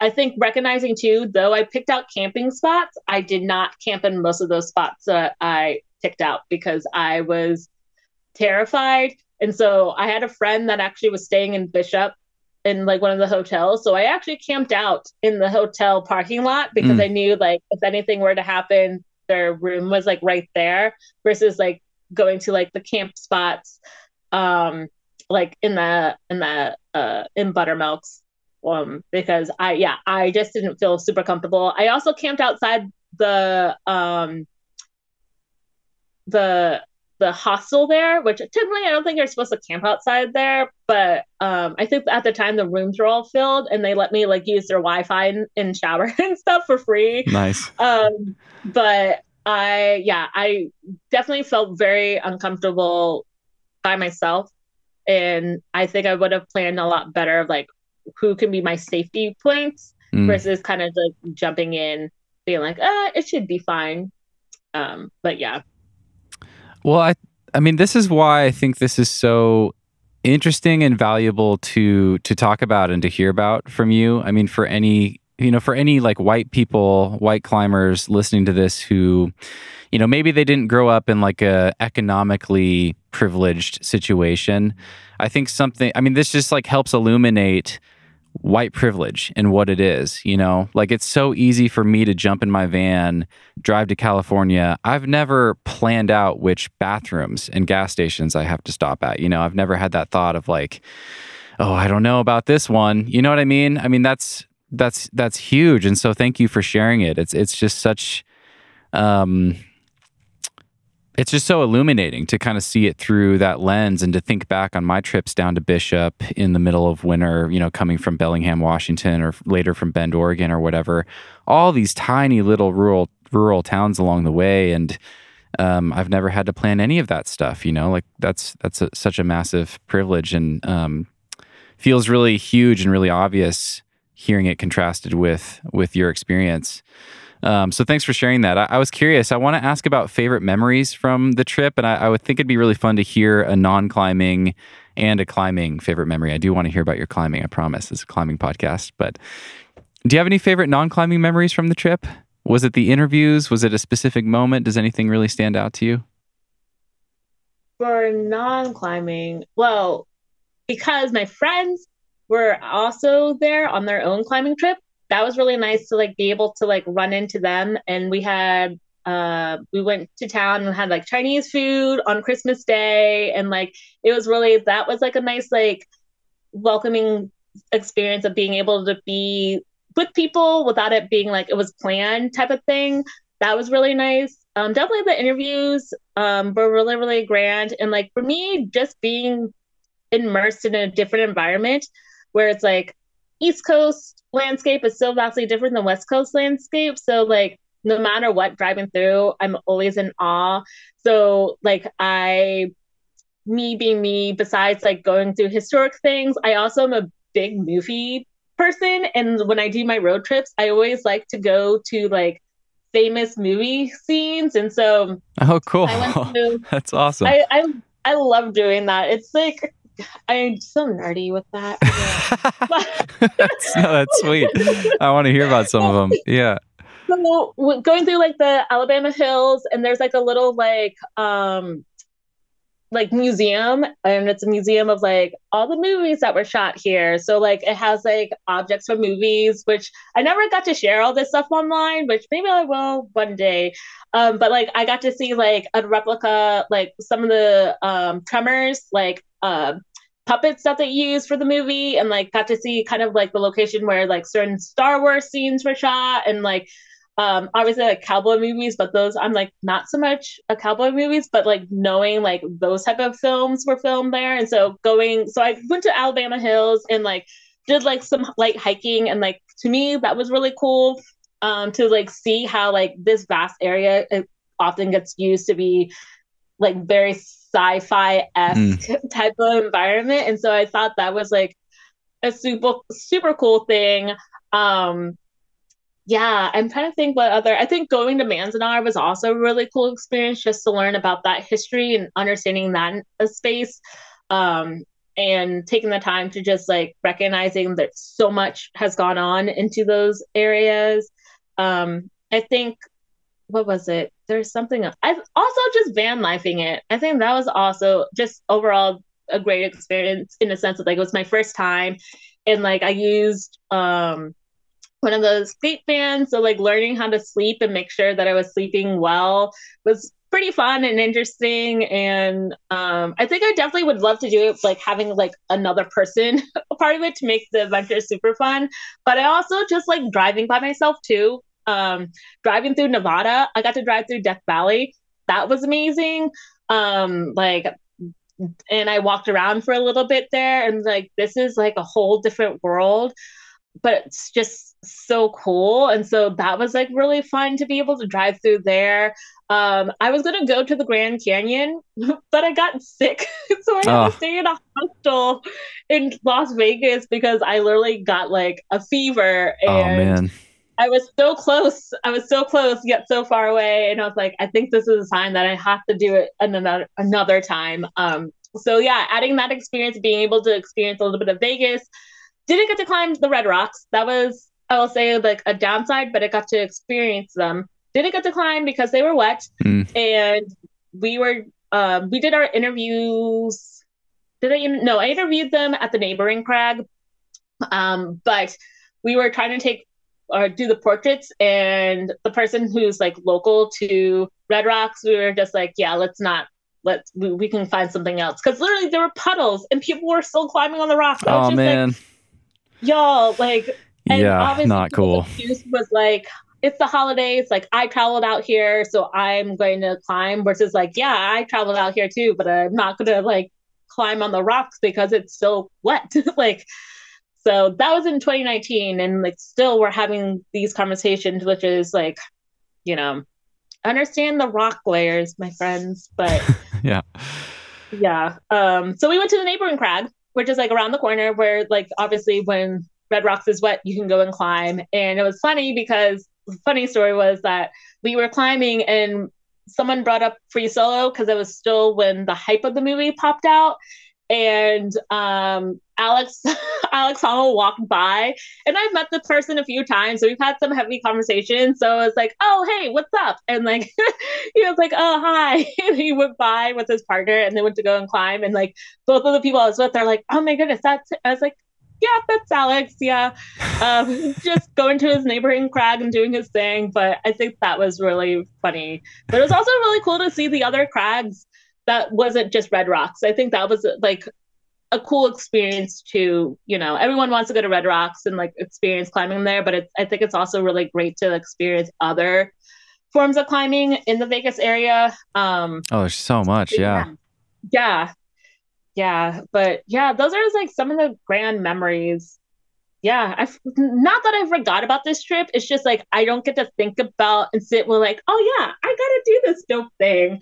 And like drive through Death Valley and like the Sierras and like, you know, experience snow and like yeah, it was like a, such a grand trip. Like I would love to do something like that again for sure. Yeah. Um and like yeah. Yeah. Well, the Grand Canyon's not going anywhere. I, I think the No. Earth would have to be destroyed for that thing to go away. So you can always do another trip and go back and see that thing. It's pretty amazing. I finally, I don't think I had seen the Grand Canyon until last year, but I finally stopped through on my way down to Flagstaff, and it's just the scale of it, the scope of it is just incredible. Absolutely incredible. Can't get your mind around it. Um, what about favorite climbing memories? What stands out to you? Favorite climbing memories From that oh, trip. Um, I think that was my first experience doing like a semi highball, which I don't know if, how much you know, like the happiest and the sads. Um, Pretty well, Like that yeah. one, yeah. They, and I feel like everyone has climbed this one like as of now, but it's like right as you walk in, it's kind of like a nice slabby um, climb where oftentimes people warm up before like going further in, and so that was like my first um yeah experience in a sense of like doing a highball before i've gone to Hueco now I've experienced a full like on highballs and that was like a really fun um climb Was that like um, Heavenly I'm- Path, maybe? i believe so Yeah, Yeah, so classic. Love that thing. It's- I, I love it. I yeah, I love hopping on the classics. I'm not gonna lie, like, you know, if I'm not gonna be there all the time, might as well try to get the classics if I can. And like now I'm like when I go back, I can like hop on some other stuff. But yeah, that was like a fun experience. I think also just being able to walk through and just see how like the happies and the sads are just formed and the way the climbs are was like really, really cool. I wish I saved that I had buttermilk um adventures, but I I got to hike. I got the Yeah. stuck. You got the um, you got the van stuck. That's an I got adventure. stuck in snow Oh my I gosh. did not understand that and like I was like I need to get out of here really fast because I don't want to be that person that messes something up. Yeah. Um I think climbing sport in Nevada is really fun and beautiful and their clipping is not as as uh I don't know, not as overwhelming like the new, where the new is like Mm, most bolts were like trad climbs that turn into sport climbs and like the run out is pretty like intense and like being able to find climbs that are like a little bit more friendlier was nice um but yeah because i was doing more interviewing than like because the weather kind of shook things up, I didn't get to like fully, fully immerse in the ways that I wanted to, but I still got to like hike around and like I think that too was really cool. But yeah, I I'm excited to go back when when it's healed because it's going to be a while before we'll be able to access I think the and sads yeah. right now. I know. What a season. Yeah, the roads are all washed out. It's just it's just mm-hmm. crazy what's going on there this season everywhere. It's just been so mm-hmm. wet. Do you have advice yeah. for do you have advice that you would want to pass on um, from that trip? Do you have any advice for specifically black women? Um, I'm sure this will be relevant for, you know, non-binary, trans folks, any other underrepresented uh, folks in climbing who haven't seen examples of themselves doing stuff like this. Um, but yeah, any advice for for people who want to go on their first climbing trip or road trip? Yeah, solo or as a group? Yeah, I, maybe they're just maybe they're just thinking about it for the first time. Maybe they're envisioning doing it solo. Um, if you had advice for that, if maybe your advice is to try to find a group. I, I don't know, but yeah, anything that comes to mind would be great. Yeah, um, I think in a group setting for first out climbing, like going climbing outside is like really really key. Um, just thinking in a sense of safety, and so being able to even get to have a plus one in the car makes a big difference. I think planning out everything is is crucial, as we all know, planning ahead. But like, there's like even that extra step of planning. Where are the sundown towns? And like when you were talking about, um, say that again. The what towns? Sundown towns. So these are towns that like when the sun goes down, if you are black, brown, queer, trans, you don't want to be out um, on the streets because people, yeah, are racist, homophobic, and like will do things, especially in the times that we're in right now, and especially the areas that folks tend to go and climb. These are these are things to think about. Um, this is why the Green Book was created, um, which is like a traveling book for Black folks that were created in the 1930s, and um, and so yeah, it's now we're in what 2023 so these are still things we got to think about of safety making a plan. So having gear that's going to help you make sure you stay in contact with people because you're going to run into areas that you're not going to have service. So having like a garmin um, gps system it doesn't even have to be the super fancy one. It could be the baseline one where you can like set up on my text or have people follow your like your travel so they know where you are if something happens. Even having your phone set on that that's what i do all the time when i travel by myself or if i'm traveling with a group and i know we're going to be in a space where you won't have um, access like uh, service. Um, but then also recognize too that there's so many um, the way that social media is is like reaching out to people. And so that's why we created like the brown girls climb app. If you if you want to go traveling and you want to go on these really grand like climbing trips reaching out to your community and being like hey i'm going to be in this area. Would anyone be down to like climb co-work meet up? I would love to like get introduced into the space um, will also kind of set the tone of safety too. So that way you know that you're going into a town where someone's going to be like, oh yeah, I'm down to like meet up or I'm down to like climb. I think is is something key. You know, I think we often put a lot of fear, which is like it's you know fear and that makes us want to not do these things, and so it's a lot of just trying to figure out how can we like make sure that we are keeping each other safe and supporting each other through these like ways of traveling and wanting to be in nature, wanting to experience climbing in different areas. And it, so I would always say if you're, yeah, traveling with more than one person is extra crucial. If you're someone that's traveling by yourself, I say reach out within the community if you don't know anyone in the area and maybe um yeah, ask and say, hey, is there anyone that I could like climb with? Or if you know anyone that would be down to be like someone that I can have my van in their driveway for a bit or their car or like knowing a hostel or area that's pretty safe for like black or brown or queer folks to like come and stay i think that's like the extra research to do um, so that way you can kind of set yourself up a little bit um, and obviously no not everything's going to be perfect but i think going through those lines will will be a little bit easier to to navigate. Um, yeah, I have a whole kind of safety plan of who are my point of contacts across the country when I'm traveling. I let people know, even when I'm flying, like when I'm taking off and landing, here's my point space. This is where I'm going to be. Um, I tend to, if I'm traveling, I will post where I'm at, maybe, but not like fully location wise for safety. And like I'll do that afterwards when I get home. Um, but yeah, I think understanding that there's community folks that will will be easy to lean on for sure. I think that's like the overall like yes, safety, but also know there's community folks, so many community folks who are want us to get out there and are willing to support in that process and making sure that you're able to travel and get out and connect with other people. That's awesome. Thank you. Super helpful. Thanks for sharing all that. Um, this has been awesome, Brittany.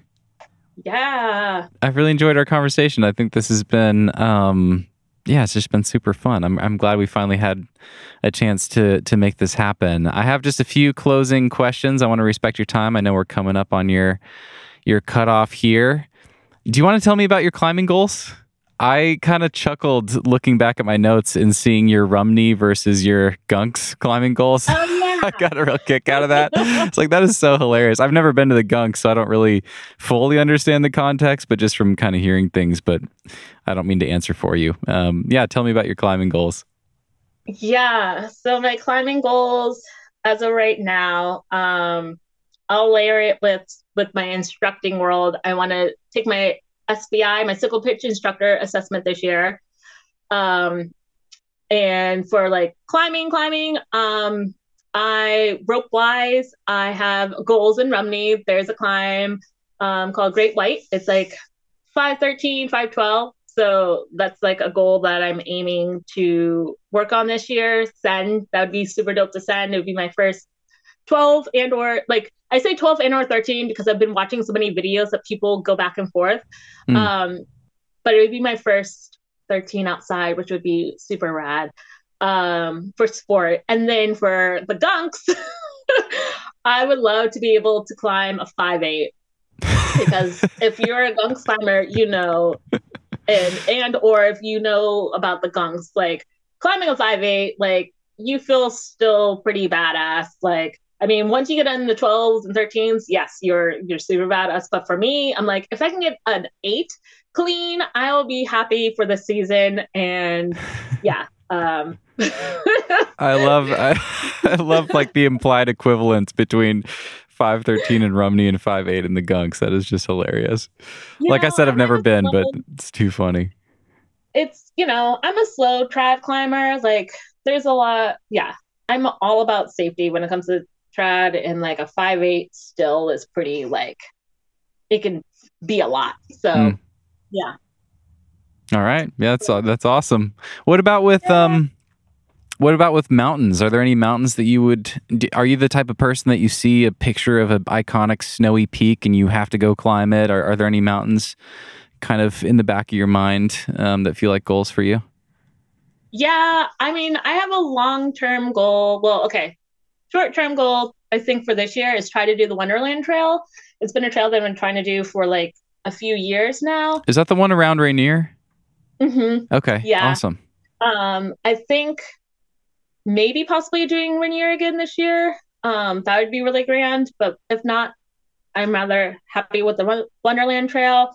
Um, I'm going to be in Yosemite for about two weeks. So I'm hoping to try and get some climbing out there, like some nice, like multi um, there, but also like mountain mountain goals.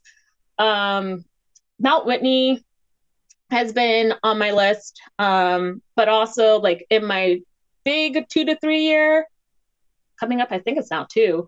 I would like to climb Denali. That's like my my next like big mountain. Um, phase. I have, as I tell people, my desire for Everest is very, very small, but I have desires for other mountains that are the equivalent, maybe, of like understanding endurance and like, yeah, how powerful they are in a sense. Um, but Denali is like my big two to three year goal plan. Awesome. Um, so that's why I'm doing all these other wonderful connecting to other mountains. Um, but yeah, I'm excited. Well, no, I'm not gonna say hopefully. It's gonna happen. I need to I'm gonna carve out time for, to make it happen. I like that. I like that shift. Yeah, it's gonna happen, not hopefully. Gonna do it. Just a matter of time. That's awesome. Um, let's see. What other closing questions do I have here? I wanted to ask you about inspiration. Who is someone that you feel inspired by right now? Ooh. I have a lot of people who inspire me. Can I start off with me? oh, fuck yeah. That's such a good answer. I love that answer. I and I take this because like I love video, it. I don't know if you know who Issa Rae is. Um, she's like this dope black comedian who created a show called Insecure on HBO, and she did a like a uh, acceptance speech because she won an award, and she talked about how like you know I want to thank all these people, but I also want to like thank myself for getting myself here, and so yeah, yes. I should remind myself that I can also be inspired by myself. It's not a bad thing to say. We should all say that. like it's a good reminder. But I also have so many folks in the community that also inspire me to make sure that I lean on them, but then also watching them do amazing work. And like I've I've listed so many. There's not just one. It's like multiple people from like Faith Briggs who does amazing work in the community of film and just getting stories out there to Genevieve Walker, who's a, like a badass um, guide and athlete, to um, Adeline, who's like this amazing up and coming, she's a route setter and just getting her voice out there, to Kareemah Batts, to like months. There's like so many people that I'm like, I could like spend a whole hour just listing how great they are, like Rue Mapp, my friend Shia Harris. Um, I get inspired by Conrad Anker and Malik uh, Martin and like um, Kai Lightner. There's just like so many amazing people within our community that are just doing such grand things. And um, I don't get to talk to them every day. Maybe I get to talk to them once a, once a year, but it's I'm inspired by all that they're doing and the ways that they tell their story, the way that they connect and impact the community. Um, yeah, I think it's just so dope just to be able to be in this work and get to work alongside all these amazing people that I also get to call friends. Which yeah. Is also really cool. So, Super cool. Um, yeah.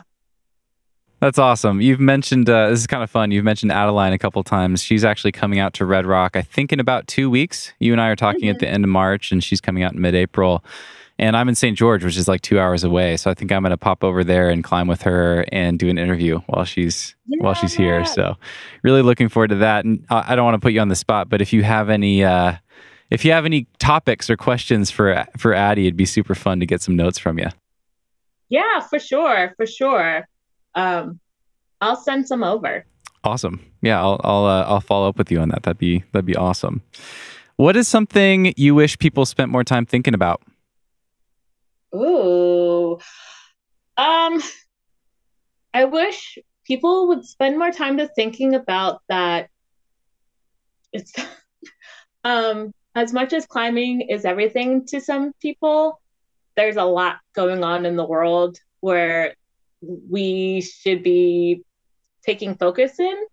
Um, it's easy to say going into nature to escape what's happening, but also recognizing if you have a, a voice and a, when i say a voice it doesn't mean you have to have a gajillion followers and like in magazines like everyone has a voice but if you have the accessibility to use your voice and the knowledge to use your voice to be able to do so especially right now in the times that we're in and what is happening with all of these laws being passed and figuring out how can you step in and support the communities of black and brown and trans and queer folks who are being affected by this that is something that I want everyone to know. I think that's even coming from me, then our own communities, it's like we all have this voice that we should try to use, but then also be gentle with ourselves because in reality, we get fed news in a way that it's so fast that we're not able to process. Mm-hmm. So it's like also recognizing too, like you can take that time to step back and then also find ways how to step in for action. Mm. Um, that's something that I want people to understand more. Um, yes. And I say that because now I've been working outside of the climbing world and I realize our world is still fresh and new compared to so many other sport spaces and outdoor industry spaces. And so, yeah, I have to always think on the bigger side. Yeah. no, I, I, love that. That's such a good answer. It make it makes me want to ask. I mean, this could be a whole long rabbit hole of a conversation, but I, I don't know. I'm I'm curious to get your thoughts on it quickly here. Um, how do you stay in touch with the news, and do you have any thoughts on? The balance there because you said something interesting just now it's like you know it moves so fast it's we can't, we can't even get our heads around it and that's something that i still um, struggle with a lot. Like, where's the line between staying informed and protecting my own mental well-being? Do you know what I mean? Because it, it's so it's so easy to just make yourself crazy, or at the very least, make yourself just feel hopeless, hopeless, and, and just overwhelmed if you follow everything that's happening all the time. Um, how do you navigate that personally? Yeah, um, I actually don't even watch like news channels anymore. Like I get a lot of my news from TikTok, and that's because it's literally folks on the ground and like are able to share what's actually happening versus mm. getting the very like facade, curated. um, yeah, yeah like idea and that's cool. I i mean like obviously you know right now we're in a it's not even a tiktok ban it's the internet ban that's going on um and for me it's a great way to get like a 30 seconds of understanding what's going on in the world and then being like okay i can step i'm gonna now take a like a second to like process what's happening and then figure out what i can do. Um i don't so much ig because ig is a lot of like i don't know i i'm more of a video person and it's been helpful to do that obviously news articles but I yeah, I haven't been I also don't have like regular uh television cable. I only ever watch it at the laundromat. Um but nice. but yeah, I feel like, you know, we talk about these social media like apps and like how they can be toxic, uh, which is true, but I've learned that like, you know, TikTok has been one of those helpful resources for me, at least, to be able to know what's going on, not only here, but across the world, like understanding how, like, what's happening in France and all these things in a way that, like, our news won't cover it in the way that it should be covering it. So, yeah, I use, I tell people all the time, it's like, TikTok isn't about like dancing trends, days in life. Like, you can get full information, and it's wow. really been helpful um, for me to do it in that way. Yeah. Yeah, thanks for that. That's I'm glad I asked that. That's super interesting. Um, mm-hmm. Yeah, that's going to totally change the way I. I don't really use TikTok, but now that makes me kind of want to engage um, with TikTok in in that way. I think that does make a lot yeah. of sense because it's you're decentralizing news. Like you're getting away from the people that tell you the narrative and twist the narrative to meet you know whatever agenda or or just leave things out. Um, yeah, that that's cool. That's really interesting. Yeah, especially with everything like getting highlights of like C-SPAN and stuff like that has been super helpful to know what like going on with those kind of conversations. Because uh, nowadays, a lot of those people who are like TikTok news people are now being asked to be in those rooms to record and give highlights. So it's not like someone sitting in a room and giving a highlight. It's like, oh no, this person was actually there. They're going to give you the highlight. Mm. And then you're, and for me, it's like sometimes I need to find the balance of like hearing from that, that general perspective and then also hear what the other side is saying. And it's like when you hear like night and day, it's like literally night and day. You're like, oh my mm. goodness, this is how a lot of people think. Right. And like, how do we come to have these conversations together versus just like we're having them in our own said bubble, which is our reality right now in the world is like we're pretty much just talking to the people who will agree with us versus right. like we need to be talking to the people who don't agree with us and figure out how we can change their perspective. Um, but yeah, that's a lot of energy. Yeah, yeah. yeah. we're all trying to we're all just trying to get through the day. yeah. really. right, right. D- um yeah, if you don't know them off the top of your hand, that's fine. Maybe you can send me a list. But do you have favorite accounts on TikTok that you follow, or do you just let the algorithm, you know, trust the algorithm to show you new stuff because you because you follow new stuff? Um, it's like a mixture. So I actually there's like a general one, like the Washington Post actually does a really great breakdown on things via TikTok, and the person has been doing it since quarantine. And cool. so that has been something that I've been like following. Obviously, like you have your Washington Post, your NPR that also like will break things down. Um, for me, for local news of like what's going on in like New York City, I follow um, someone that called the Pigeon Post, and they do a highlight of like what are the, the things that we need to know that's happening in New York City that may not be talking about. Um, but there's a few others that I can't like list off the top of my head, but I can like send you some like good tips. But yeah, yeah I try to do like nationally, globally, and then like literally locally of what's happening in New York and what's happening in DC. Like that's how I'll, like I knew what was going on in Ohio and Philadelphia with like all the water like contamination and like the derailment of trains. I learned all that via TikTok, not because mm. the headline. Like I think the news started report- reporting it maybe a day, two days later mm. than when it was actually happening. And so a lot of folks have been like being able to like, oh wait, this is happening in my backyard right now. I'm now getting this information, and I should be like getting prepared versus waiting for like a national news outlet to be like, oh yeah, you should be preparing yourself because of this. This is happening, and so yeah. Well, cool. Yeah, I'd, I'd love to get a list. It'd be fun to put Brittany's list of TikTok news sources in the show notes. So that'd be great. We were supposed to be talking about climbing. yeah, well, whatever. yeah. That's how I roll. Sometimes I go, yeah. you know, sometimes I spend the whole time talking about climbing, and sometimes we hardly talk about climbing at all. And just, I, I loved this conversation. I thought it was super interesting, super fun to connect with you. Um, I'm really grateful that you took the time. I know you have a lot of demands on your time, and and like you said, you can't, or like we talked about, you can't say yes to everything. I'm I'm very grateful that you said yes to this, and it's been a real pleasure to have you on. Yeah, yeah, no, thank you again for having me on and like listening to the conversations and like talking a little bit about things, but also talking about some major things. Because, you know, I think it's important to be able to like understand that like my brain isn't always talking about climbing and sending. It's literally talking about what's happening in the world yeah. in climbing and sending. So I appreciate being able to have a more open space of like understanding where a lot of process happens in the work that I do. Is there anything that you want to tell people about or plug before I let you go? Where where can people find you? What are you up to? What do you want people to know, to know about before I before I let you go? Yeah, um, you can find me on IG where I've been like slowly not posting really heavily, just like highlights of the month. But you can still follow me uh, there. Um, I will be in the next what month um, I'll be speaking at Yale, which I'm really stoked about. Um, and then Super I, awesome. I know I'm really excited. I've been doing more university talks, and so this is like it's yeah, it's really cool.